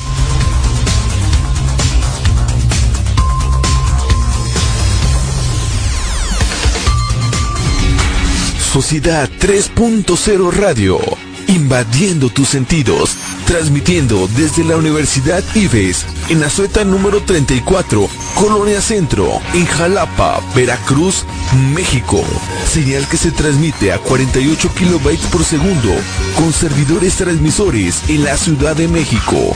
Síguenos en nuestras redes sociales, en Facebook, Sociedad 3.0, en Twitter, arroba Sociedad-30, teléfono en cabina 298-8841. Visita nuestra página web www.sociedad3.0.com. Sociedad 3.0 Radio es una estación de Universidad Ives, invadiendo tus sentidos. Estamos en septiembre y seguro muchos se están preparando para celebrar la fiesta más grande de México. Es por ello que en Sociedad 3.0 te damos un recuento de las canciones más representativas y que seguramente en alguna ocasión la has cantado o por lo menos las has escuchado. Número 5. El Guapango de Moncayo. El Guapango de Moncayo es una canción que se estrenó en 1941 en el Palacio de Bellas Artes. Se le considera el segundo himno nacional mexicano. Fue compuesta por José Pablo Moncayo, quien se basó en los ritmos tradicionales del guapango veracruzano. Se utiliza mucho en actos oficiales, así como en promocionales sobre turismo de México. Número 4. El son de la negra. ¿Quién no conoce esta canción? Para las fiestas patrias, esta es una de las canciones más escuchadas y bailadas en todo el país por diferentes grupos de danza folclóricas. También es una de las más representativas de México ante el mundo, pues no solo su canción, sino igual el baile es muy conocido. Los trajes que se usan son tan hermosos y coloridos que hacen insinuar la diversidad, las tradiciones y costumbres que tiene nuestro país. Además se dice que fue una canción compuesta durante la época de la independencia de México.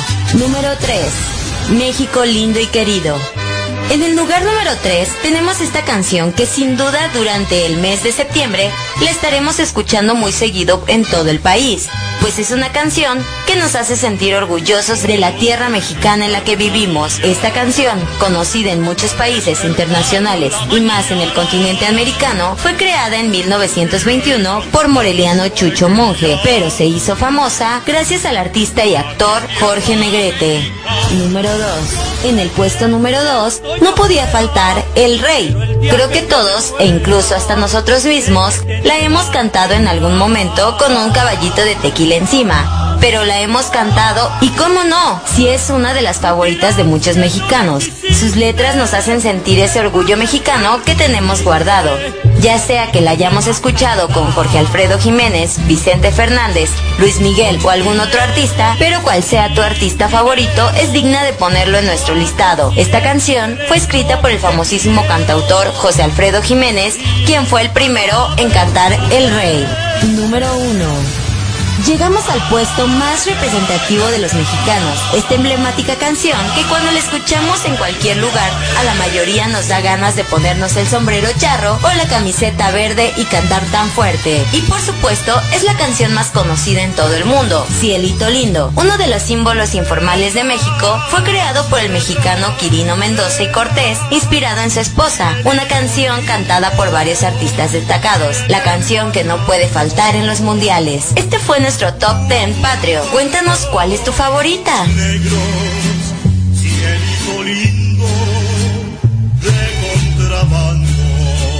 Secundaria y preparatoria Gavino Barreda. Excelencia educativa a tu alcance. Contamos con sistema mixto y escolarizado. Visítanos en nuestras instalaciones, calle Costa Rica 415, Colonia 27 de septiembre, Poza Rica, Veracruz. O pide informes al 782-822-3350. Búscanos en Facebook como Secundaria y Preparatoria Dr. Gavino Barreda. Y en nuestra página web www.prepagavino.edu.mx. Secundaria y preparatoria Gavino Barreda. Excelencia educativa a tu alcance.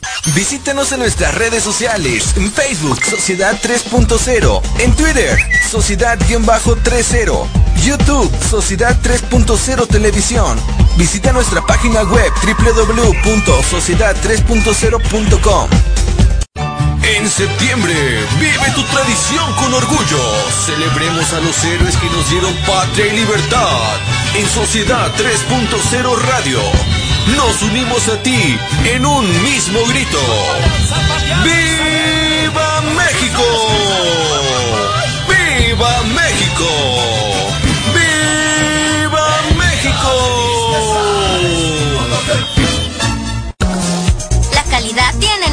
Universidad IBES. ¿Por qué somos tu mejor opción? Tenemos un sistema cuatrimestral, docentes capacitados, un plan de estudios avalados por la SEP y SEP, las cuotas más competitivas del mercado. Conoce nuestra oferta educativa a través de nuestro Facebook. Nos encuentras como Universidad IBES. En nuestra página web como www.ibes.edu.mx o ven a nuestras instalaciones ubicadas en Azueta, número 34, Colonia Centro, en Jalapa, Veracruz. Llámanos también al 812-3456. Bienvenido a la mejor comunidad. Somos Linces.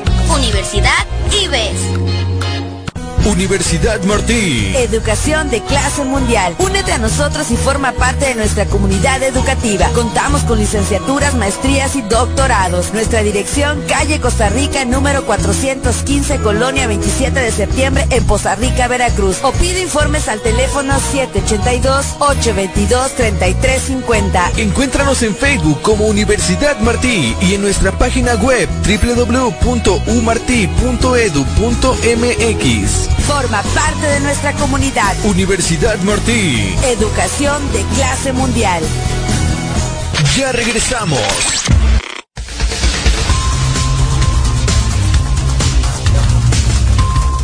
Bueno, pues ya son las 7 de la noche con 28 minutos. A ver si le hablas al maestro Bielma, si eres tan gentil, ¿no? Dice este, una nota de carácter internacional que la policía del estado de Massachusetts, estamos hablando de Estados Unidos, confirmó que se han desencadenado al menos 23 incendios y explosiones en distintas direcciones allá en el norte de Estados Unidos, pero que pareciera forman parte de una red y un complot. Vamos a ver las imágenes aquí a mis espaldas porque este, aunque los medios de comunicación aseguran que han ocurrido más estallidos en las zonas cercanas, solamente se tiene la confirmación de tres. Los incendios se atribuyen oficialmente a problemas posibles del sistema de gas natural y las fuerzas de seguridad han instado a los residentes a abandonar sus hogares si sospechan que pueden sufrir fugas. El tema es que el desencadenamiento parece una acción concertada porque como llega el gas a través de redes subterráneas, se piensa que hay un sabotaje que está provocando. Y miren, para los gringos que siempre andan peleados con medio mundo, pues no es difícil de, de, de pensar, Alfredo Quesada, que puede haber ahí una mano no negra, sino musulmana, ¿no? Sí, exactamente. Pues ya ven, recordemos que ellos siempre han sido muy, están, han estado muy atentos a lo de cuestiones de seguridad y sobre todo que desconfían de todo mundo, ¿no? De todo mundo, a todo mundo lo tienen ahí muy a la vista, muy bajo la lupa, pues pensando en alguna situación incómoda que se Me pudiera presentar. Pero ¿Me sí, es- prueba de ello es para poder ingresar la infinidad de gente de ciudadanos de otros países que intentan, es bastante difícil, la seguridad para ellos es más que prioritaria. La seguridad es muy prioritaria para ellas, para ellos y eh, para ellos realmente les resulta muy afectiva, aunque es de una magnitud inconmensurable, ¿no? Porque para otros como el estado de Veracruz la inseguridad es la falta de atención de seguridad, pareciera una bobera o una simpleza, pero eso es. Alfredo Bielma, ¿cómo te va? Me da muchísimo gusto, man. bien, bien. Muchísimo, bien, muchísimo. ya escucho el tema, ¿no? Sí, Es muchísimo. el tema de todos los días. Efectivamente, hermano. ¿Cuál es tu punto de vista? Y tú sí tienes la solución, tú que tienes el referente histórico. ¿Cómo se puede resolver la inseguridad en Veracruz? Eh, perdón, perdón, es que no. ¿Cómo? ¿Perdón? Sí, ¿verdad? Está Sí. difícil. ¿Cómo se puede resolver este tema de la inseguridad? Tú que eres un sabio. Gracias. Muchas gracias. Favor que me haces, como dicen las mujeres bellas. no, pues cómo, está en chino realmente, ¿no? Está en chino. Eh, creo que este mal nos viene, claro, desde mucho, muy atrás, pero se acentuó por el abandono en que dejó al sector de seguridad pública el gobierno o desgobierno de Fidel Rivera y, los- y, y su continuismo, el de Javier Duarte, ¿no? Y bueno, pues en un gobierno de dos años al que cabeza ahora Miguel Ángel Yunes Linares, pues es prácticamente imposible Sí, arrostrar con éxito una responsabilidad de esta naturaleza. Y mucho me temo que o no se pudo o no se quiso, pues emprender y dejar algo, un expediente favorable para el gobierno sucesor. ¿no? Es difícil. Edgar, Y este asunto de los desaparecidos, fíjate que mi reconocimiento al sacerdote Solalín, de Alejandro Solalín, Sí. él fue uno de los primeros, o más bien el primero y el único, que alertó a la opinión pública nacional acerca de que Veracruz era un enorme cementerio de fosas clandestinas, ¿no? Y me acuerdo cómo lo descalificaron, que era alarmista, etcétera. Incluso lo amenazaron y tuvo que salir de la entidad. sí.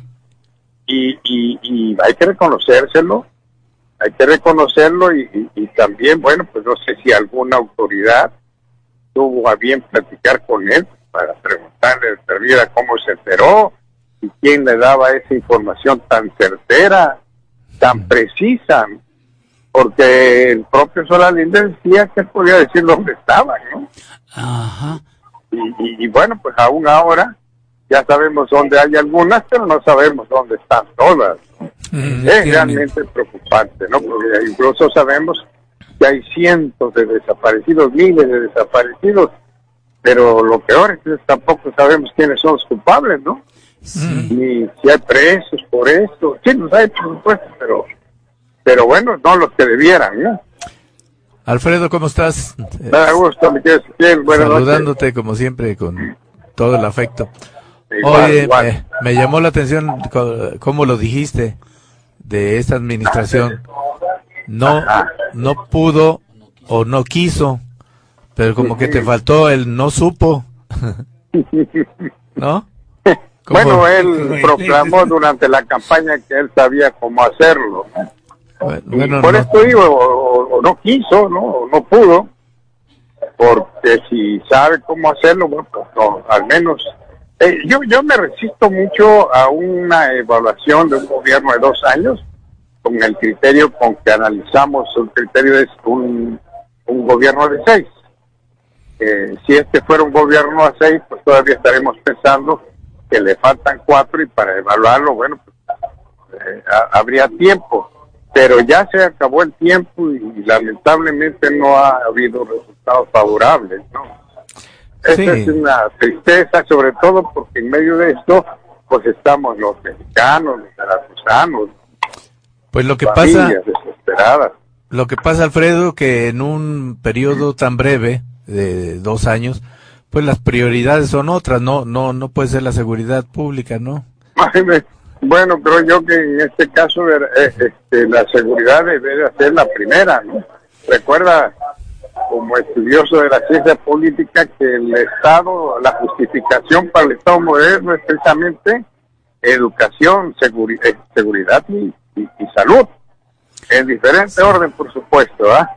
Pero la seguridad es una es uno de los trípticos fundamentales del Estado moderno, ¿no? Y si se abandona esa atención, pues se abandona prácticamente todo, ¿no? Como abandonar la salud, como ha sucedido en Veracruz, ¿no? Ajá. Se abandonaron todo, seguridad pública, se abandonó se- eh, salud y de la educación igual, lamentablemente por nuestros hijos. Sí. Aquí está Alfredo Quesada que te quiere saludar, mi querido Fredo. Ajá, sí. ¿Qué sí, pasó, Tocayo? ¿Cómo estás? Buena tarde. me da muchísimo gusto saludarte. ¿Cómo Mira, estás? De Aquí también con los compañerazos, siempre brevando de esos conocimientos tan amplios que tienen. Mira, yo coincido con lo que dice Ezequiel y también puse especial atención cuando precisas eso. No quiso, no pudo. Pero finalmente mi mini gobernador, el señor Junior Linares, en el pecado llevó la penitencia. El señor es una chucha cuerera en estos aspectos, ¿no? No es Ajá. ningún improvisado. O era. O sea, él no es ningún improvisado. Luego, entonces, eh, pues a los veracruzanos nos dijo lo que queríamos oír en su momento y Ajá, creo que ajá. habló de más, ¿no? Sí, Como sí, que sí, finalmente él sabía que en dos años no se podía y que también, pues, estaba muy atado de manos, ¿no? Entonces ahora pues yo también como que no me, no, no del todo comparto esa de que fueron dos años y que no lo podemos evaluar y que le hubiéramos dado chance de seis. No, finalmente él tenía. tiene No es por llevarte la contraria, yo me resisto a llamarlo mini gobernador. Una cosa- Exacto.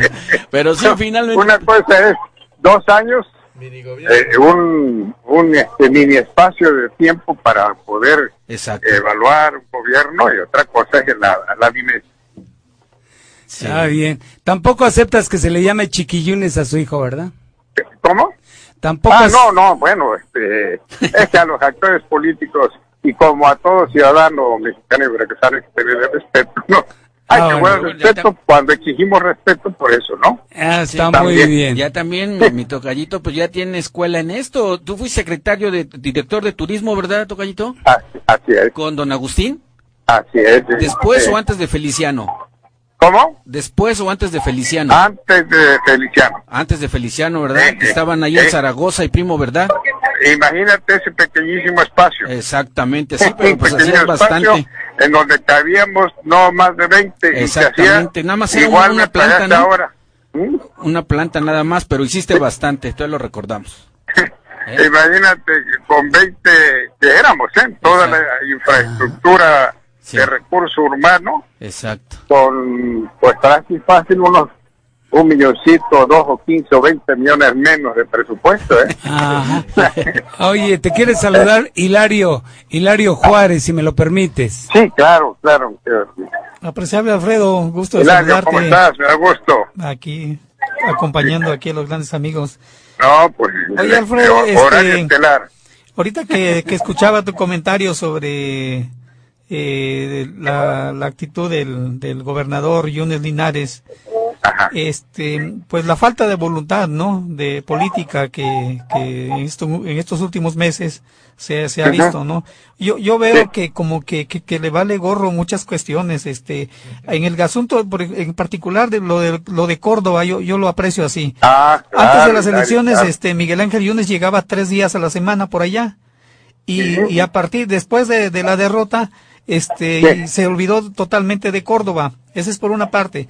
Por otra Ajá. parte, este, los recursos económicos eh, y, y el trabajo de estructura de, de, de los cuerpos de seguridad, pues no, no ha habido ninguna noticia que diga vamos a hacer una reestructuración, una, que lo que común dicen ingeniería financiera, muchas, muchas cosas que, que luego inventan.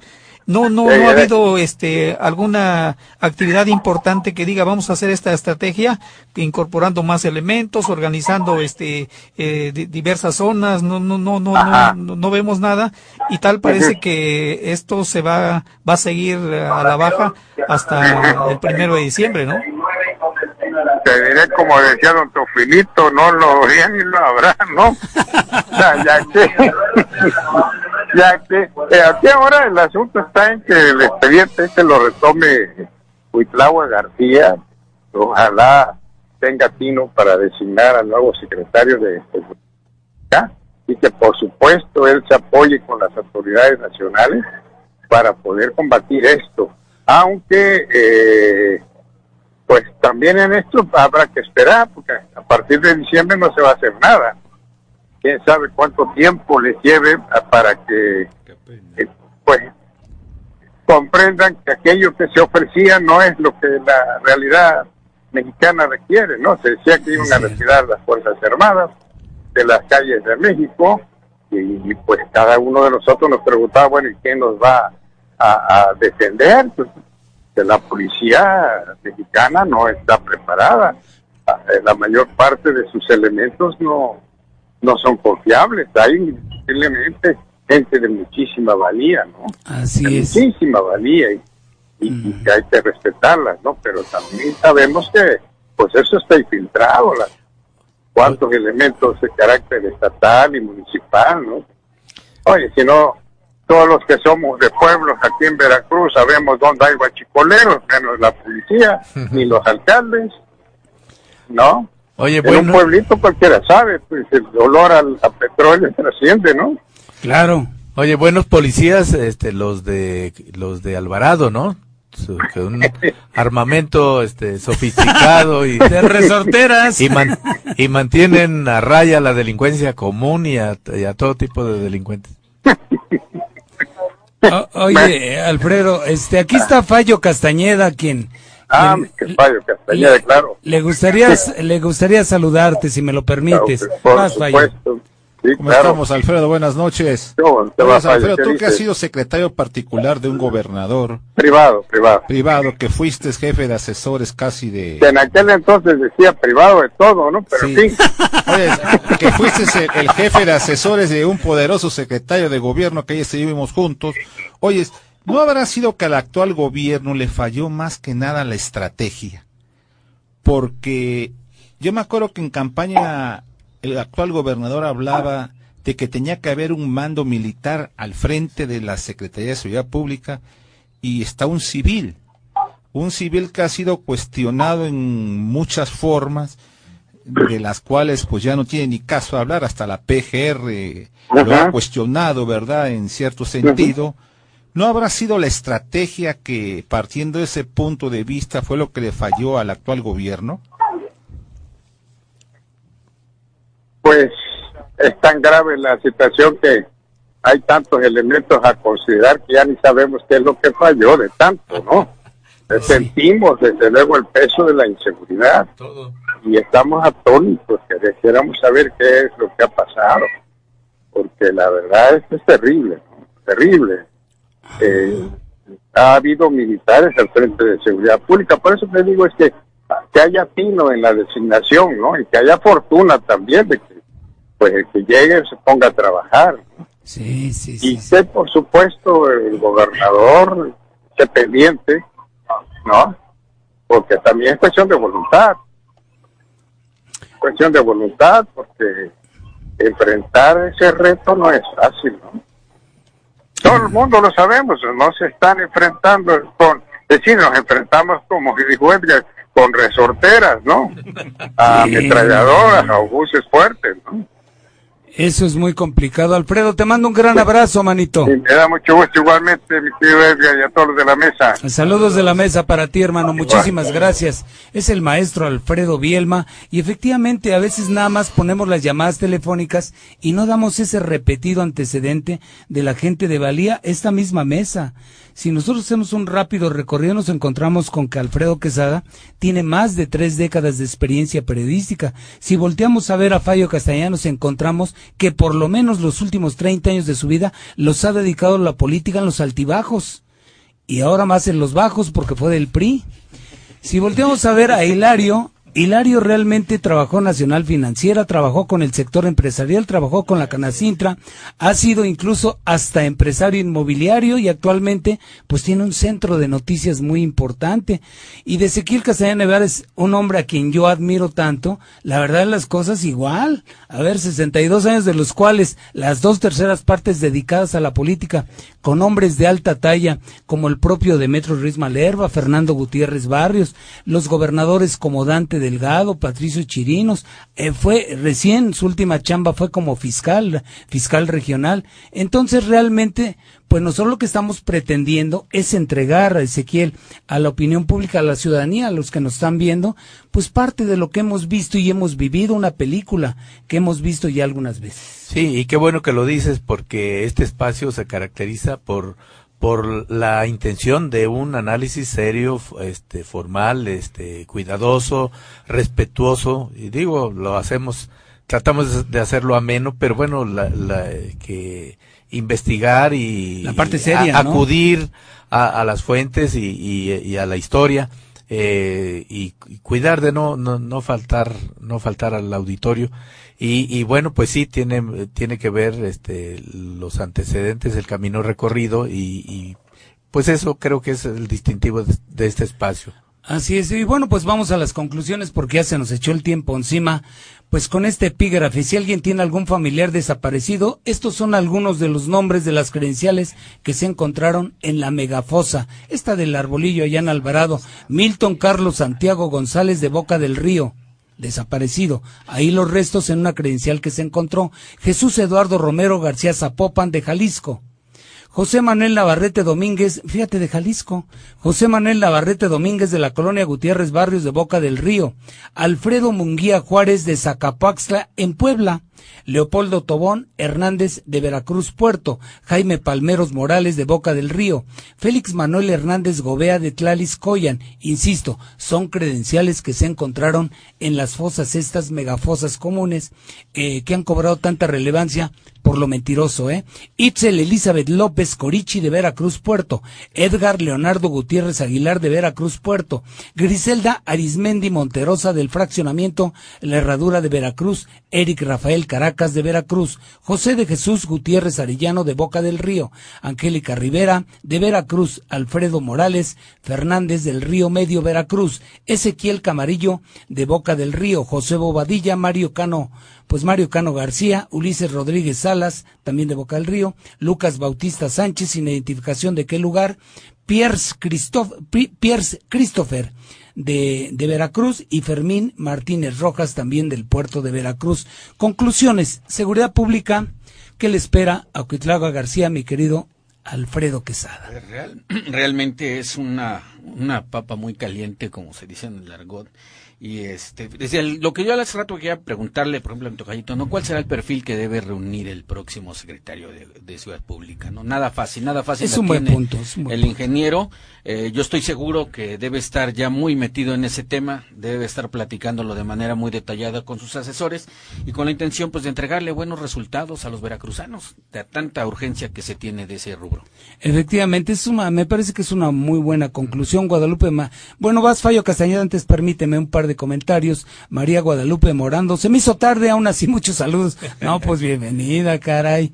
Juan Montané Castañeda, un abrazo a toda la mesa. Nosotros Primo, te lo primo. devolvimos, te lo devolvemos con mucho, con mucho respeto. Primo, Francisco. Garcés, un saludo. Edgar, información de alto nivel y objetivo. Jorge Carvallo, Carballo, pero Julie refiriendo seguramente al gobernador, no ha demostrado que sabe y así lo ha demostrado. Guillermo Huerta, Yuli sí sabe, puso en charola de plata a Veracruz. Eh, Guillermo Huerta, así es, dejó a Córdoba merced de Lampa y sin apoyo de la policía. Jorge Carballo insiste, pero no demostró Yuli sus conocimientos de seguridad pública. No será un mito o farolear. Y Romeo González Medrano, la Academia Militar de Policía de Estados Unidos tiene en su programa de capacitación en el más alto nivel de importancia la colaboración de la sociedad, de la ciudadanía, pero allá para el ciudadano es un deber y un gran honor colaborar con la policía y todo lo relacionado con la seguridad Fallo Castañeda.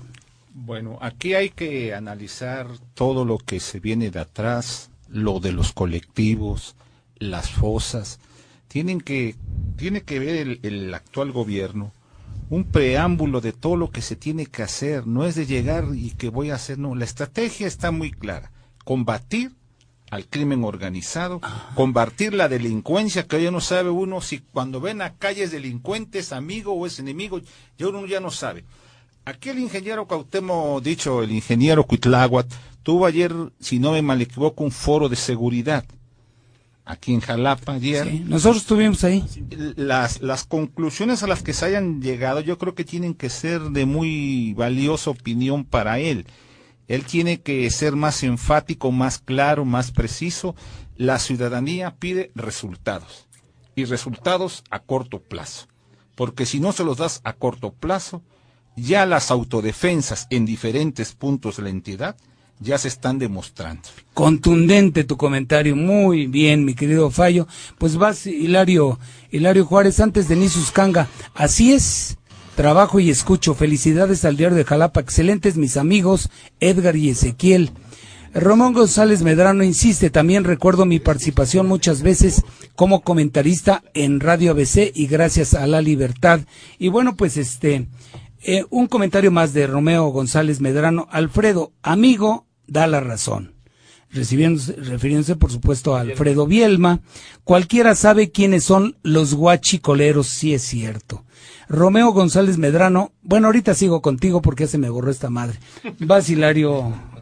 Es que se me borra, ya está muy carcacha esta, igual que yo. Eh, bueno, pues este, concluyendo con, con este programa, yo, yo veo que algo muy delicado en estos momentos para Veracruz. Yo creo que todos debemos, debemos de aportar algo y, y también exhortar pues a que el, gobierno de Miguel Ángel Yunes ya que se enlace con el, gobierno que, que va dirigir este Cuitláhuac, ¿no? Porque en materia de seguridad tienen que trabajar a fondo para ver cómo está la situación de Veracruz. Eh, haciendo un recuento, en Veracruz se han detectado 1.178 este, cuerpos que, que se han en los últimos dos años y se dice que en el 2017 eh, se descubrió una fosa por día en, en el estado de Veracruz. Entonces es un tema muy muy delicado y, y, y ahorita pues este eh, el gobernador actual tal parece que quiere entregar las cosas así algo sencillo, pero yo creo que está en juego el futuro de, de- todos de Veracruz. Es, es, es lo que yo podría destacar para que pues empiecen a, a ver e- ese, ese tema que es el más importante creo para, para los veracruzanos. Sí, sí, sí, fíjate que tienes muchísima razón porque la frontera al 1 de diciembre no cambia y la circunstancia sigue siendo igual de igual de complicada. ¿Alguna reflexión, mi querido Ezequiel Castellán Nevares, Carlos Darío Arcosomaña, tarde pero presente, Yamilet Vallejo, Sergio Dardo Rivera y bueno, pues Jorge Carballo no fue el primero, el canto, el rey cuyo autor es José Alfredo, eso es para ti, Jessica. Entonces estábamos, ¿sí, no? aquí no te puedes descuidar por un cachito, ¿va? porque te rompen el alma. Un comentario sobre este tema de la seguridad A ver. haciendo el círculo cerrado, ¿no? Sí, saludando a, mi amigo Romeo, este, siempre muy puntual en sus comentarios y sí, tienes razón. Eh, la participación de la sociedad es fundamental porque eh, si nos vamos a fondo es una de las principales causas, o sea, el consumo de, droga es el que da mercado y espacio a quienes la venden. Y obviamente al ser este por la misma naturaleza genera violencia y competencia en los espacios en el submundo en el submundo de la de la delincuencia y de, y de, y de todo lo que trae consigo. Entonces es mucho lo que lo que podemos hacer los ciudadanos eh, no solamente en la solución de, de la de la violencia y de la inseguridad sino en, las causas que generan esto. Y creo que debemos de trabajar mucho eh, nosotros pero el Estado mexicano el gobierno tiene que hacer su parte que es garantizar la seguridad de todos los ciudadanos Así es, eh, te voy a invitar, mi querido Romeo González Medrano. Sí. Siempre me ha parecido que eres muy sensato, a veces muy vitriólico, pero muy sensato en tus expresiones. Él dice que el derecho a la seguridad de las personas y sus bienes es una es una responsabilidad fundamental del Estado mexicano. Es. Sin embargo, cumplir con eficacia no solo no, no solamente es un asunto de estrategia y de coordinación de armamento, capacitación, profesionalización y especialización de las corporaciones policíacas. En las condiciones actuales ninguna política de seguridad pública es capaz, Ezequiel, de garantizar eficacia si no cuenta con la disposición y colaboración de los ciudadanos. Lo que tú decías hace un momento, Sí, en sí. concordancia con Romeo González Medrano. Y bueno, él se refiere al FBI. y no lo había leído eh no lo había leído Para el FBI fue especialmente importante la información de personas que tomaron y compartieron fotos y videos. Desgraciadamente en México esa colaboración no se da y uno de los factores que lo impiden es la impunidad que gozan los delincuentes. y la colaboración de la sociedad pero con los delincuentes ese es el problema también. Así es, dice Guillermo Córdoba. En Córdoba hay policía federal, pero hospedados en el Hotel Bello, con costo al ayuntamiento de 400 mil pesos mensuales y no intervienen en la seguridad. Qué grave denuncia. Pero que es cierto, alguna vez se dijo en esta mesa que tú en tu colonia, tú sí sabes quién es el malandro, ¿no? En tu barrio y en tu manzana, ¿no? Entonces, aquí no hay gato encerrado, aquí hay más bien complicidad y opacidad. Gemeren, ¿cómo estás? Qué gusto saludarte. Pues ya nos vamos, Gema, que te invito mañana si quieres a que volvamos a charlar y a ponernos, pues de nueva cuenta en contacto aquí en Línea Caliente. Vamos a despedirnos, no sin Mañana voy a traer a Vaqueiro. Yo trabajé en contacto y me corrieron esos cabrones. Este es no, un- no, tú lo acababas de decir, aquí no se pasa nada. No, no, no, ya. hasta los, hasta los de casa te chingan. los- No, no, pues no, ahí, no, ahí está no, el no. karma, ¿no? Al instante, vaya, aquí no se pasa Ángel, nada. Sí. Pareciera que no, pero Angelito está muy atento a todo, ¿eh? Qué bueno, qué bueno.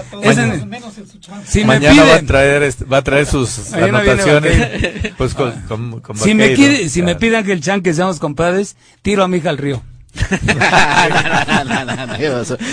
Alfredo Quesada, muchísimas gracias. Qué honor No. tenerte aquí, ¿eh? Gracias Eres a un buen ustedes. comentarista, ¿eh? Gracias, gracias, estamos a la orden y gracias al amable auditorio. Yo no, yo no conocía la personalidad de opinador de Fallo Castañeda y lo conoces, lo conozco hace chorro mil años. Me encanta cómo opinas y la sensatez con la que expresas tus puntos de vista, mi querido Fallo Castañeda. Gracias, muy amable por haberme invitado aquí con grandes amigos, con Alfredo, con Hilario, con el Cheque, Ajá. contigo, este, Edgar, y muy amable a los televidentes que nos vieron, aunque como tú dices, cuatro o cinco, pero ahí es que estuvieron pendientes. Es broma, son un chingo. Sí, sí, ya subió. Pero aquí nada más. Ojalá y para Muy fin de bien. año ya se llega a la, a la Órale. docena completa. Si es que antes no cerramos el changarro, mi querido Hilario. Hilario Arenas, ¿cómo estás? No. ah, ¿verdad? Hilario Juárez. Ayer estuvo Hilario Arenas aquí y es muy, muy talentoso, tan como Hilario Juárez.